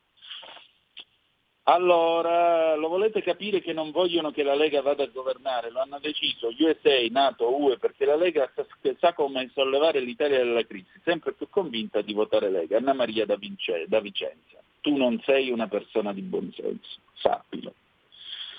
Allora, allora, vi dicevo, la verità ha realizzato questo focus che io trovo molto interessante sul tema appunto della violenza tra i ragazzini, ve lo leggevo nei titoli appunto, è un servizio che a mh, a firma di Mario Giordano, state un po' a sentire, effetto lockdown, stiamo perdendo una generazione, o forse l'abbiamo già perduta. I ragazzini pagano in modo devastante due anni e mezzo di pandemia, l'isolamento, le restrizioni, la realtà virtuale che sostituisce quella reale, il disagio psicologico, la caduta di relazioni, la didattica a distanza, la chiusura delle attività sportive, la dispersione scolastica, la depressione, l'ansia, l'angoscia, il vuoto, la paura e il futuro. Tutti fenomeni immaginabili, ma che ora vengono certificati dal parere autorevole del, del Presidente del Tribunale dei minorenni di Milano, Maria Carla Gatto, che dal suo punto d'osservazione privilegiato snocciola dati impressionanti. I maltrattamenti compiuti dai ragazzini nei confronti dei familiari, e adesso andiamo a pagina 9 con i nostri potenti mezzi, perché eh, tra l'altro sono quasi le 8.50 e la corrente non è ancora tornata.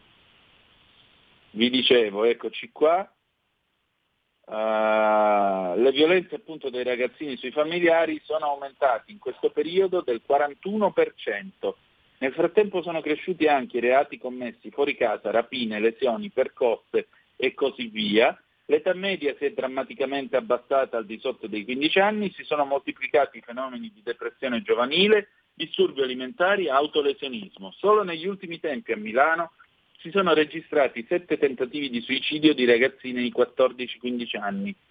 Sette. Ripeto, scrive ancora Mario Giordano, non era difficile accorgersene. Ce la poteva fare anche il ministro Roberto Speranza se avesse alzato gli occhi dalle sue circolari per cercare di capire ciò che accadeva non più ai margini ma nel cuore delle città e anche nel cuore di quella provincia che una volta è sempre stata considerata un'isola felice. Quello che è stato troppo rapidamente classificato come fenomeno baby gang era invece una situazione di violenza dilagante ormai completamente fuori controllo uno straziante e brutale urlo di disperazione l'esplosione di una bomba sociale covata per due anni e mezzo sotto la cappa dell'emergenza Covid. Infatti la dottoressa Gatto, magistrato di lunga esperienza del settore, presidente del Tribunale dei minori di Milano dal 17, prima lo era stata per otto anni a Brescia, mette direttamente in relazione i dati scioccanti snocciolati al Corriere della Sera con il lockdown Durante la pandemia, dice, non è stata prestata sufficiente attenzione alla modifica dei ritmi e delle abitudini dei bambini e degli adolescenti. Nessuno si è preoccupato di loro. Un'intera generazione è stata lasciata in balia al vuoto e all'angoscia. un'intera generazione in balia del vuoto e dell'angoscia fa paura, no? Ci si continua a riempire la bocca del futuro dei giovani, del pianeta da salvare per i giovani, delle riforme da fare pensando ai giovani. E poi negli ultimi anni i giovani sono stati abbandonati nel nulla davanti allo schermo di un computer senza preoccuparsi degli effetti che isolamento e riduzione delle relazioni sociali potevano avere sulla loro mente e sul loro sviluppo. Sia chiaro, da queste parti non si cadrà mai nel poverinismo e nella giustificazione sociologica dei comportamenti devianti. Chi sbaglia paga, se un ragazzino mena la nonna o un passante se ruba in caso in farmacia, deve essere perseguito e punito, magari con più severità di quanto si è fatto finora. Però di fronte al dilagare dei reati commessi da minorenni, davanti a una generazione dimenticata e perduta, forse bisogna farsi qualche domanda di più. E mentre pensiamo come intervenire sui ragazzini che sbagliano nei confronti dei grandi, forse è il caso di pensare anche a come intervenire sui grandi che sbagliano nei confronti dei ragazzini. Abbiamo una telefonata allo 0266203529, pronto? Chi è là? Eh, pronto, salve Tonino, sono Pippo da Como. Niente, io volevo parlare eh, sul, sul, risparmio energetico. Allora, nell'83 eh, non c'era Uh, un movimento illegale come c'è ultimamente. Se, noi, se le amministrazioni pubbliche spen- spengono le luci il 40% della della, del territorio, no? qui la, la, delinquenza va a, va a go-go perché eh, visto considerato la Lamborghese è un fallimento totale, la delinquenza è prospera è tutto quanto. Poi riguardo al, a, alle temperature, la temperatura io so che c'è il vincolo dei 20 gradi. Il signor Pisapia, un giornalista gli aveva fatto notare mentre stavo facendo l'intervista, che aveva superato i 22, era intorno ai 24-25. Pisapia eh, sbruffoni, no? da sbruffoni come fanno tutti quelli, quelli del potere di sinistra, dice eh, che problema c'è? Se abbiamo caldo, piuttosto passare la caldaia, apriamo le finestre. Dunque è sempre la gente, la, il cittadino che ci deve rimettere. Loro accendono le luci in tutti gli, tutti gli uffici pubblici 24 eh, ore su 24 non spengono le luci, no? E a noi ci dicono di spegnere le luci. Dunque cos'è che parliamo? Cioè abbiamo un potere che è una massa di coglioni. A livello istituzionale, proprio ai vertici istituzionali, non ci abbiamo nessuno, nessuno, proprio nessuno. È una decina d'anni che non c'è nessuno a livello istituzionale. Avevamo il presidente precedente di questo che era un puparo, gestiva lui tutta la situazione, perché del resto da dopo Cossiga c'è stata una tomba totale a livello istituzionale. Ti voglio sentire, voglio sentire il tuo parere, buona Padania. Allora, eh, vi ripeto il concetto però ragazzi, la polemica si fa sulle idee e non sulle persone, quindi eh, evitiamo di dire quello è coglione, quell'altro è così, quell'altro è così, dai. Non è, non è proprio il caso. Cerchiamo di tenere la polemica politica un po' più in alto eh, della rissa a cui ormai qui eh, si sta per degenerare perché qua si parla di gente che eh, di buonsenso che vota un determinato partito, quindi probabilmente viene il dubbio che gli altri, quelli che votano tutti gli altri partiti, di buonsenso non siano.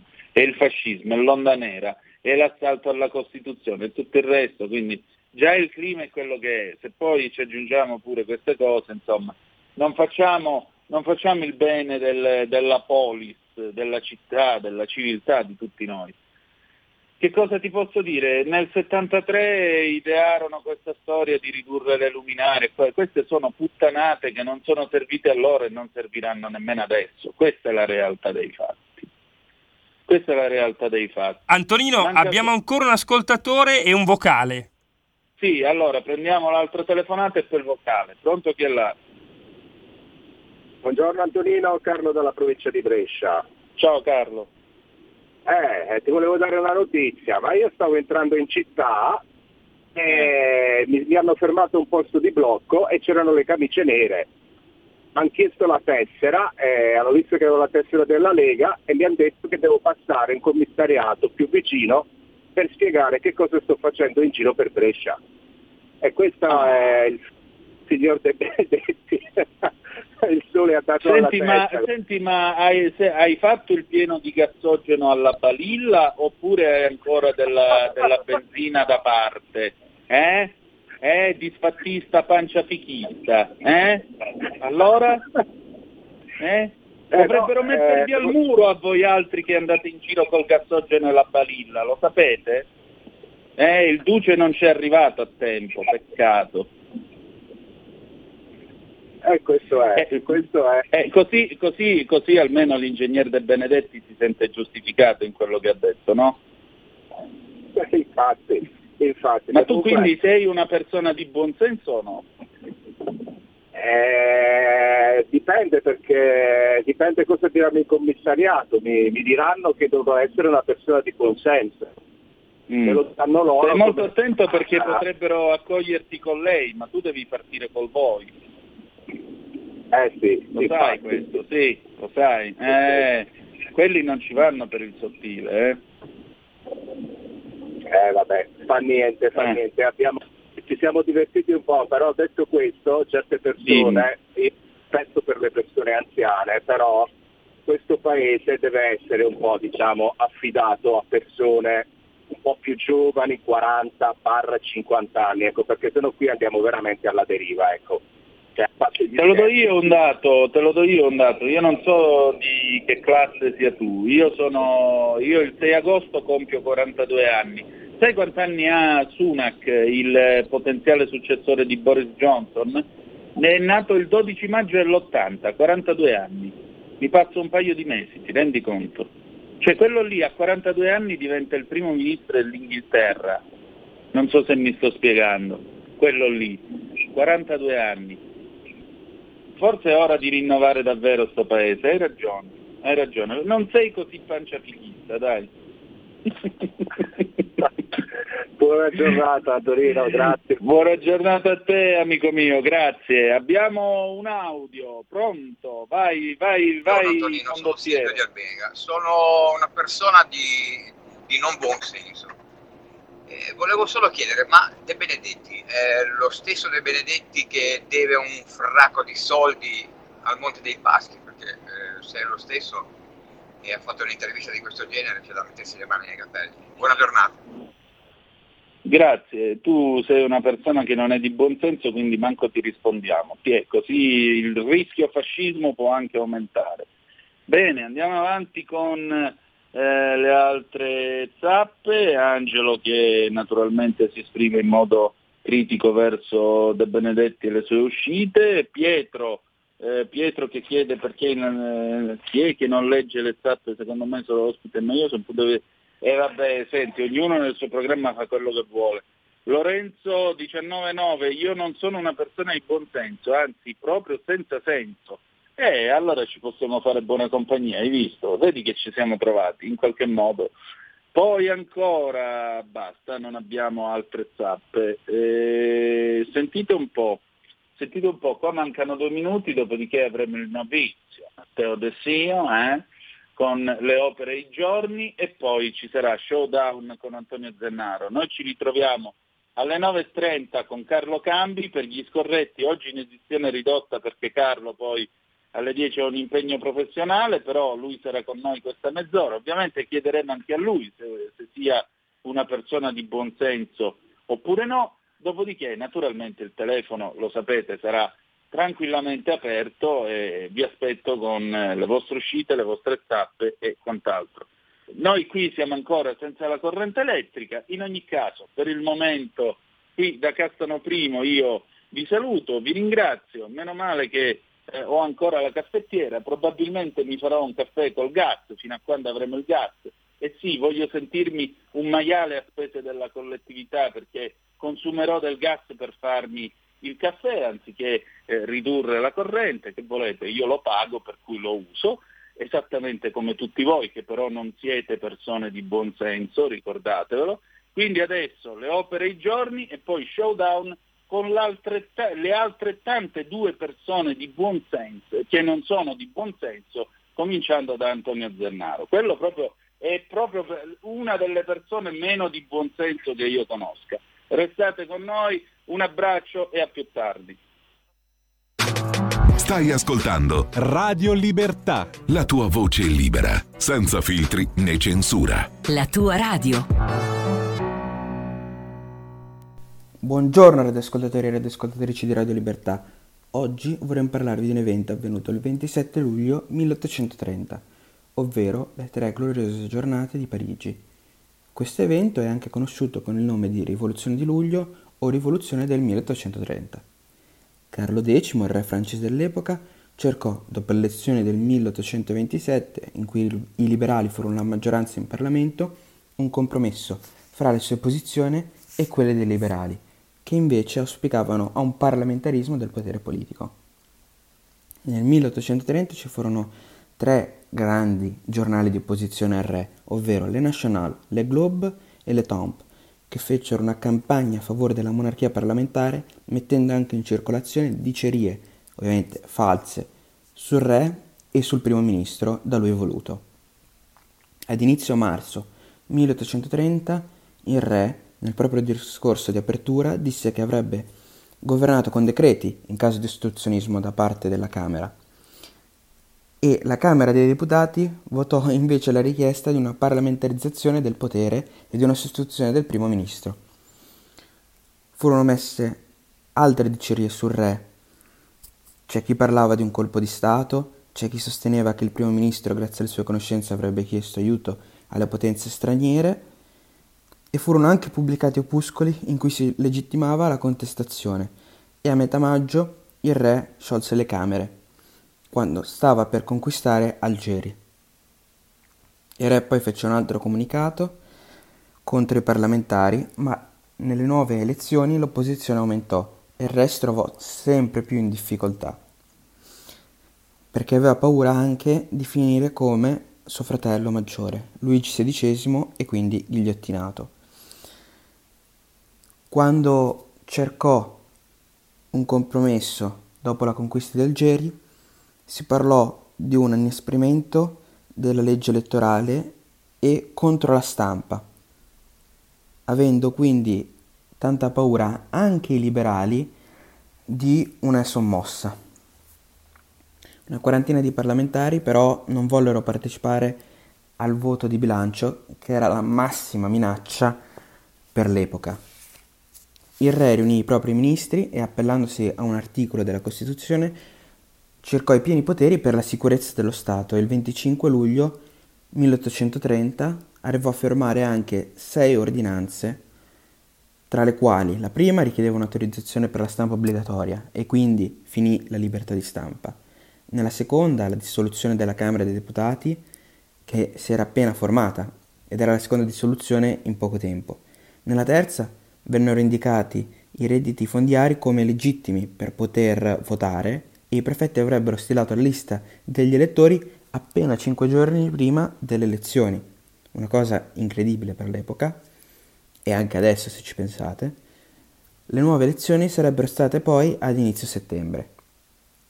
Una reazione di sorpresa per gli oppositori che quindi si trovavano da fine luglio a settembre in balia del re. Il giornale National parlò di uno sciopero delle imposte come protesta i tre giornali di opposizione si unirono la mattina dopo con un'edizione straordinaria parlando di un regime di forza.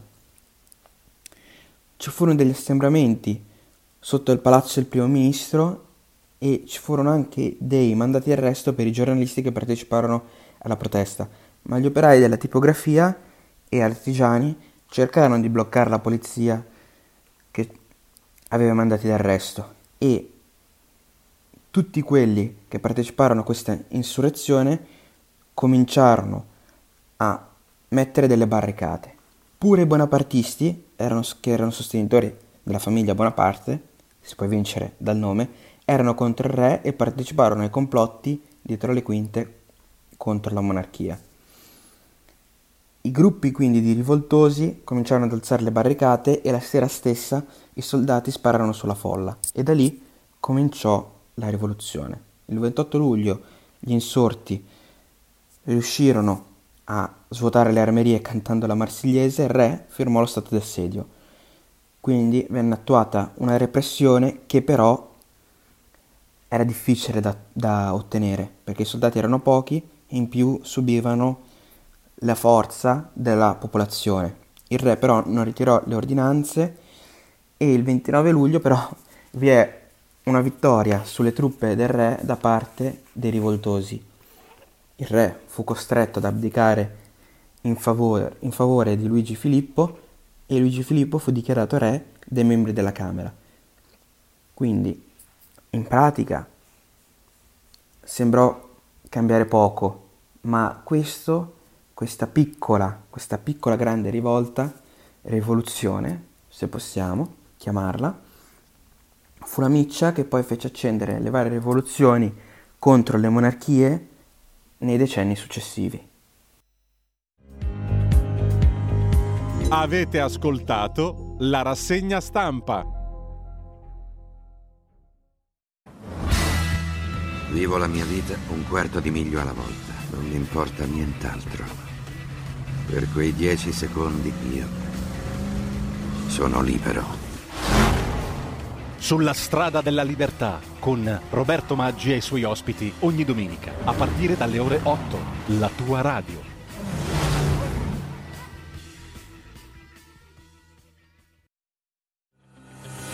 Va ora in onda Showdown, le nuove sfide.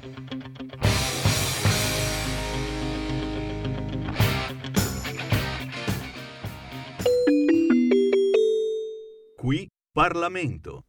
E diamo subito la linea ad Antonio Zennaro. Antonio, con te siamo collegati via telefono, mentre invece vediamo già inquadrato Iari Colla. Buongiorno, buongiorno a tutti gli ascoltatori, bentornati su Showdown e su Radio Libertà, la radio di chi ha la libertà e la radio che non piace al Ministro Speranza. Diamo il bentornato all'onorevole Iari Colla. Ciao Iari. Ciao Antonio, un abbraccio a te un saluto a tutti i nostri radioascoltatori, numeri uno. Allora, eh, sono tutti preoccupati, Iari, perché mi dicono che questa notte, insomma nelle ultime notti, non hai dormito. Non hai dormito perché dal pensiero che Brunetta, eh, Gelmini, e la Carfagna stanno andando tutti verso questo grande no, polpettone che va da Speranza fino a Di Maio, passando per Calenda, l'astro nascente della politica dei salotti. Insomma, come mai non stai dormendo per, queste, per questi drammi politici? Beh, io come immagino milioni di italiani siamo preoccupatissimi per il fatto che eh, Brunetta stia abbandonando eh, Forza Italia. No, adesso battute a parte, comunque eh, è chiaro che va fatta una considerazione. Intanto stiamo parlando di un ministro, avete, non so, molti immagino abbiano sentito l'intervista eh, di qualche giorno fa con Lucia Annunziata dove Brunetta ha definito il ministro Speranza e il ministro eh, Di Maio due ministri straordinari. Eh, io credo che basti un po' questa dichiarazione per far capire che purtroppo Brunetta ha perso un po' la lucidità e, e d'altronde erano, era tempo che sia lui eh, che la Gemini ammiccavano più dall'altra parte, insomma ammiccavano un po' col centro-sinistra. E, e questo ci fa capire anche quanto fosse complicato per noi stare in un governo dove di fatto tutti i ministri, quelli dei nostri alleati, eh, che in questo momento dovevano guardare il centro-destra, in realtà erano ministri che ammiccavano al centro-sinistra. Quindi era una situazione piuttosto, eh, piuttosto complicata, davvero molto molto complicata. Eh, co- cosa dire? Eh, purtroppo il tras- trasformismo è uno dei mali di questo paese. Io capisco che eh, cambiare idea è, se- è sempre dire, è sempre possibile, è sempre concesso, per carità. Certo che cambiare idea eh, nel momento in cui cade il governo e la tua poltrona viene messa in pericolo, insomma, fa un, un attimino. Così, lascia un po' il tempo che trova, ecco, mettiamola così. Iari, eh, lasciamo eh, da parte per un momento Brunetta e compagnia e Calenda perché penso che non interessi molto a chi ci ascolta. No, eh, I giornali... Ne- neanche a me, sono... neanche a me, ho dormito benissimo questa notte, posso rassicurare tutti. Eh, Assolutamente penso anche tantissimi nostri ascoltatori non siano preoccupati del destino politica di Brunetta, ma eh, i giornali media stanno parlando, no? Oddio, il pericolo delle destre che possono vincere l'elezione, questi personaggi, no? Meloni, la Salvini, eh, Berlusconi, adesso è ritornato cattivo Berlusconi, no? Eh, insomma, sembra che partiti che governano eh, 14 regioni, eh, abbiamo 800 sindaci come Lega, eh, siamo in 4.000 amministrazioni, no? Eh, di punto in bianco sembra che siano arrivati da, no, da, un meteorite sulla Terra e ci siano i barbari, no? secondo i giornaloni, secondo gli espertoni, secondo anche questi giornali internazionali. Insomma, ma siamo così brutti e cattivi? Siamo così dei pazzi? Ehm, cioè, secondo te questo estremizzare anche la campagna elettorale da parte della sinistra come un referendum no? eh, verso democrazia chi è buono e verso i cattivi. Poi corrisponde alla realtà, alla attività che abbiamo fatto in Parlamento, quello che è la realtà di tutti i giorni. Ah, c'è da dire che questo giochetto la sinistra nella sua storia l'ha sempre fatto, l'ha fatto in Italia e, e lo fa in tutto il mondo. Eh, purtroppo quando la sinistra non ha argomenti, l'unica cosa che gli resta da fare è la delegittimazione dell'avversario. Eh, l'ha sempre fatto e, e, purtroppo sempre lo farà perché fa parte del suo DNA.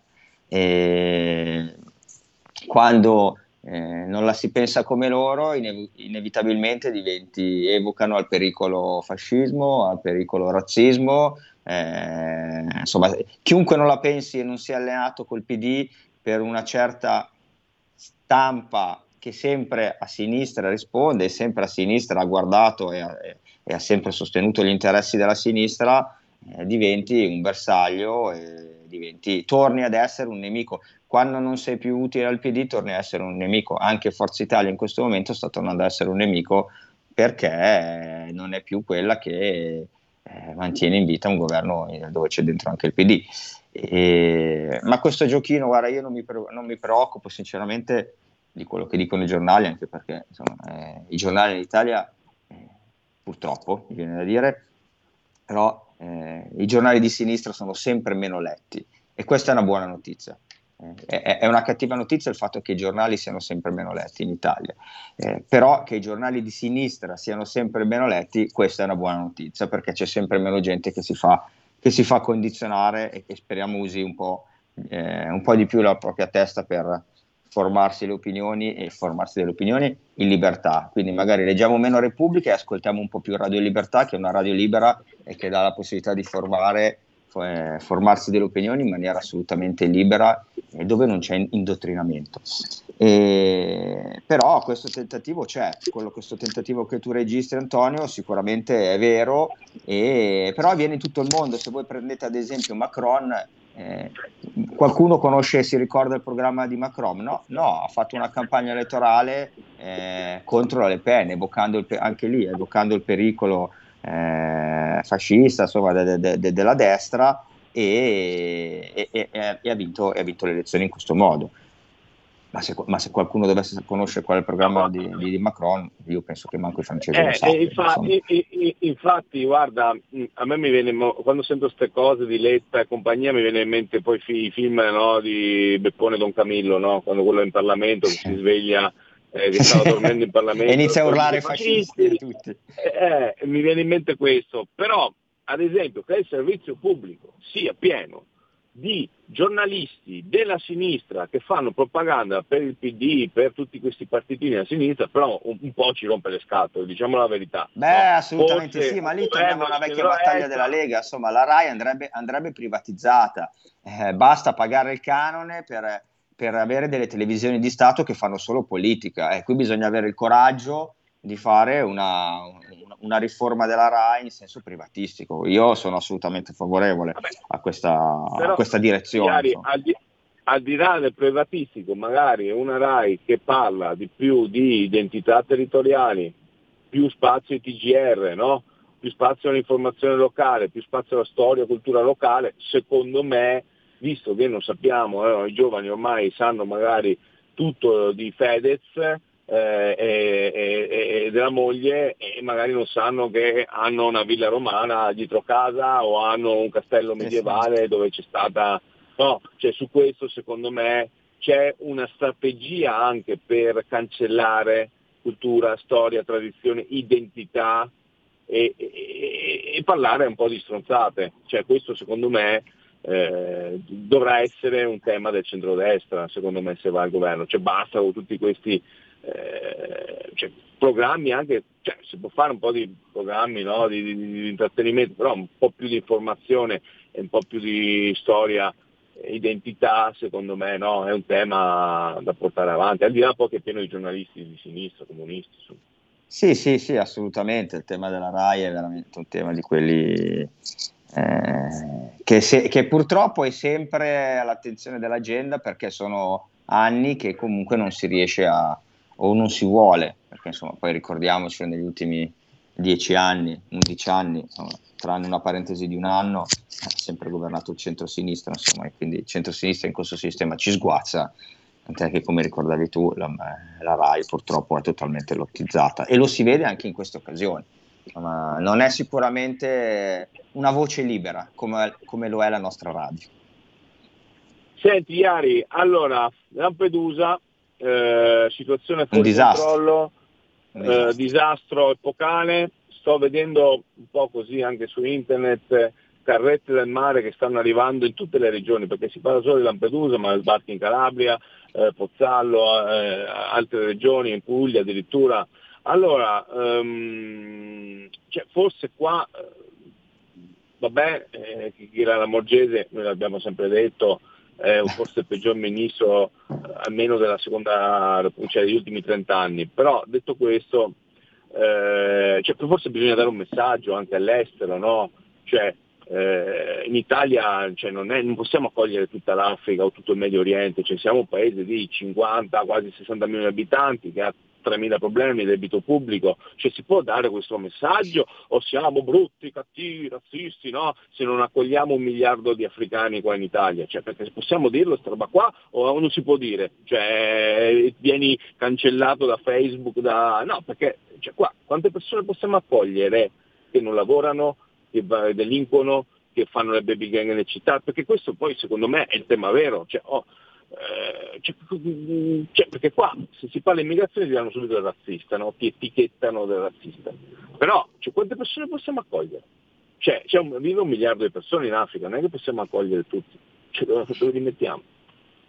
Sì, sì, ma guarda, non è che possiamo dare questo messaggio, eh, noi dobbiamo dare questo messaggio, il tema è che noi lo dobbiamo dare questo messaggio e infatti quando governavamo eh, quando abbiamo avuto la possibilità di avere il ministro degli interni e il ministro degli interni si chiamava Matteo Salvini, questo era esattamente il messaggio che noi abbiamo mandato all'Italia e al mondo, non possiamo accogliere tutti.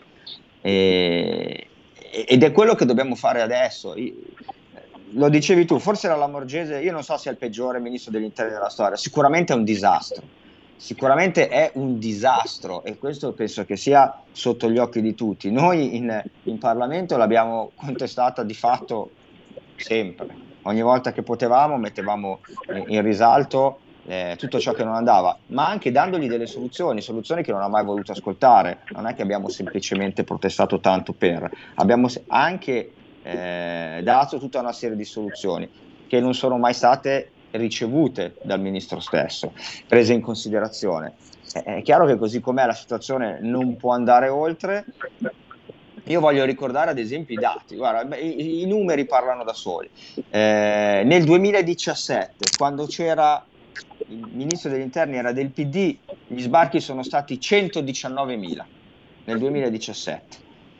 Nel 2019 il ministro Matteo Salvini sono scesi di 10 volte sono scesi a 11.400, 11.471 per la precisione, per poi tornare a salire a 34.000, cioè il triplo nel 2020, a 67.000 nel 2021, cioè sei volte quello che uh, era sbarcato quando, quando, quando il ministro era Matteo Salvini, 2020-2021 ministro Lamorgese, che fa riferimento al centro-sinistra chiaramente, e quest'anno nel 2022 siamo già arrivati a 37, oltre 37-38 mila sbarchi e, solo, e luglio non è ancora finito, con una proiezione superiore rispetto a quella del 2021. Quindi 2000, nel 2022 in proiezione supereremo eh, i 70 mila sbarchi se andiamo avanti in questo modo. Eh, e quindi vuol dire sette volte tanto quello che era sbarcato con Matteo Salvini. È chiaro che questo sistema di controllo dell'immigrazione, di gestione dell'immigrazione non funziona eh, il, il, modello sinistra,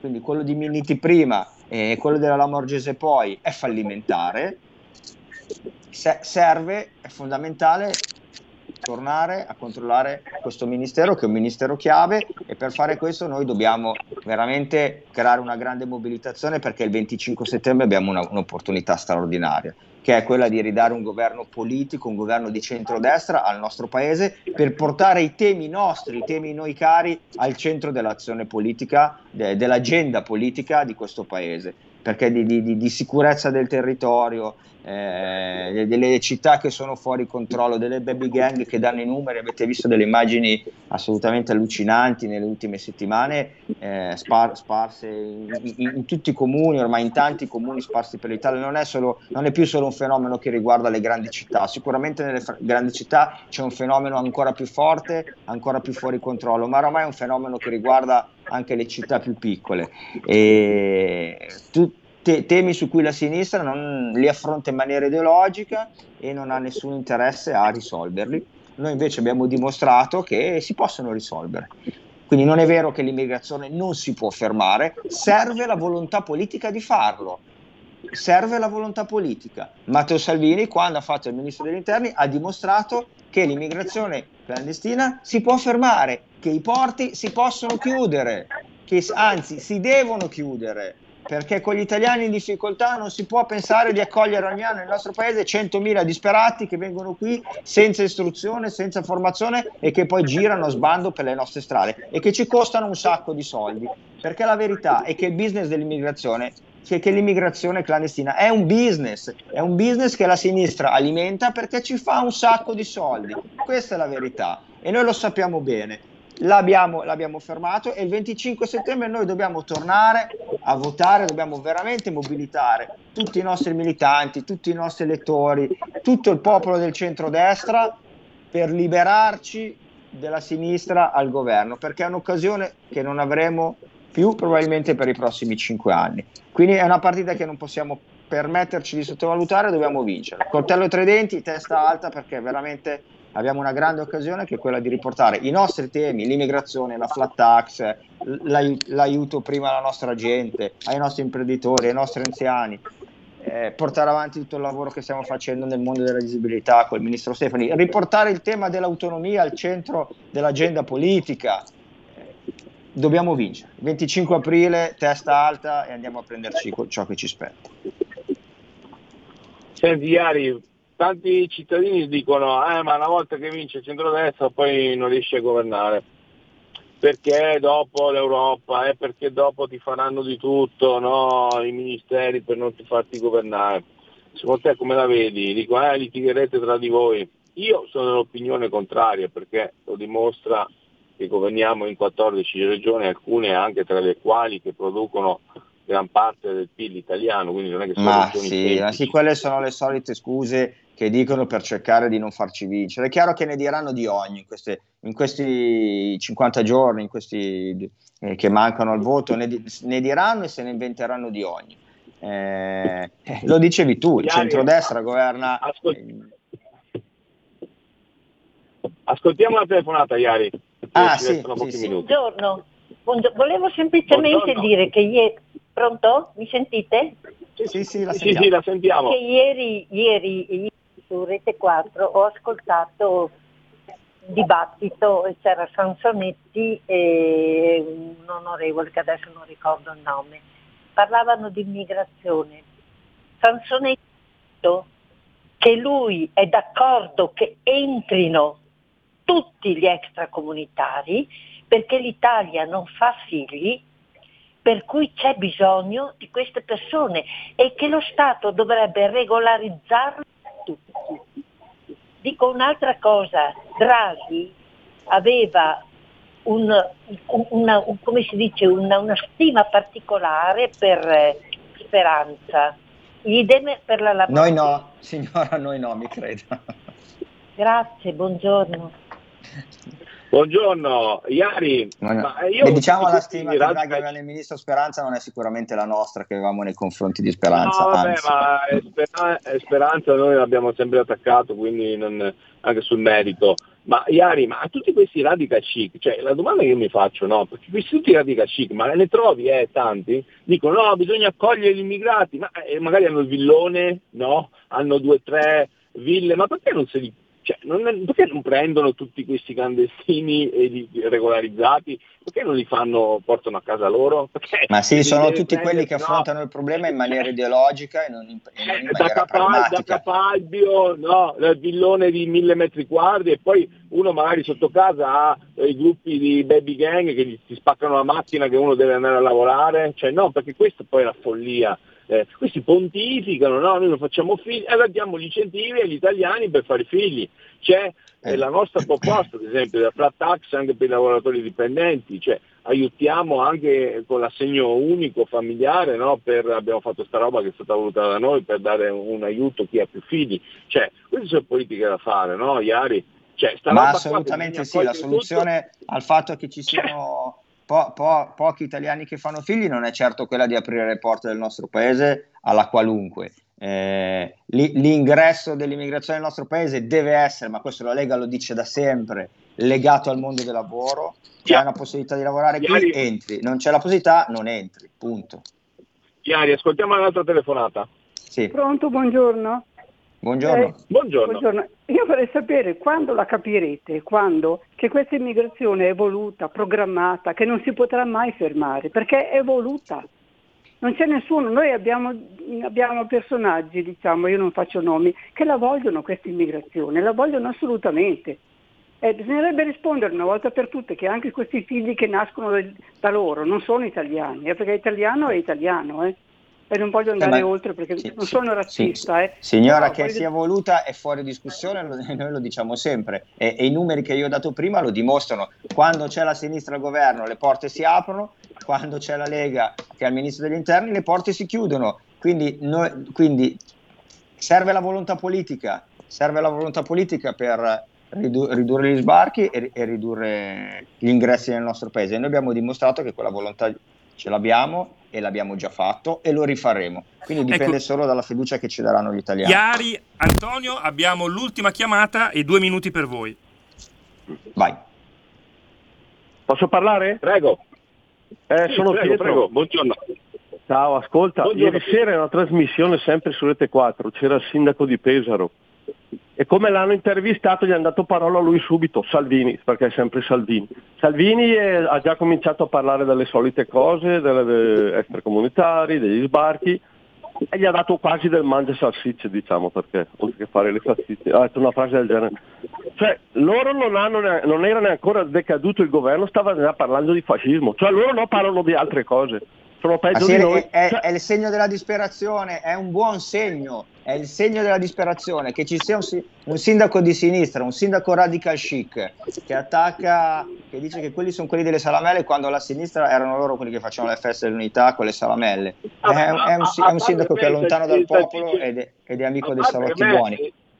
La, la porchetta e salsiccia mi piacciono, sono invitato pure a, inaugurare la sagra della porchetta, quindi non vedo cose, questi radical chic che non si può mandare a mangiare alle sagre. Cioè, eh, siamo anche a sta follia qua, adesso pure le sagre è- sono è- di ma destra. sì, è la dimostrazione di quanto questa gente sia lontano dal popolo, lontano dalla vita reale.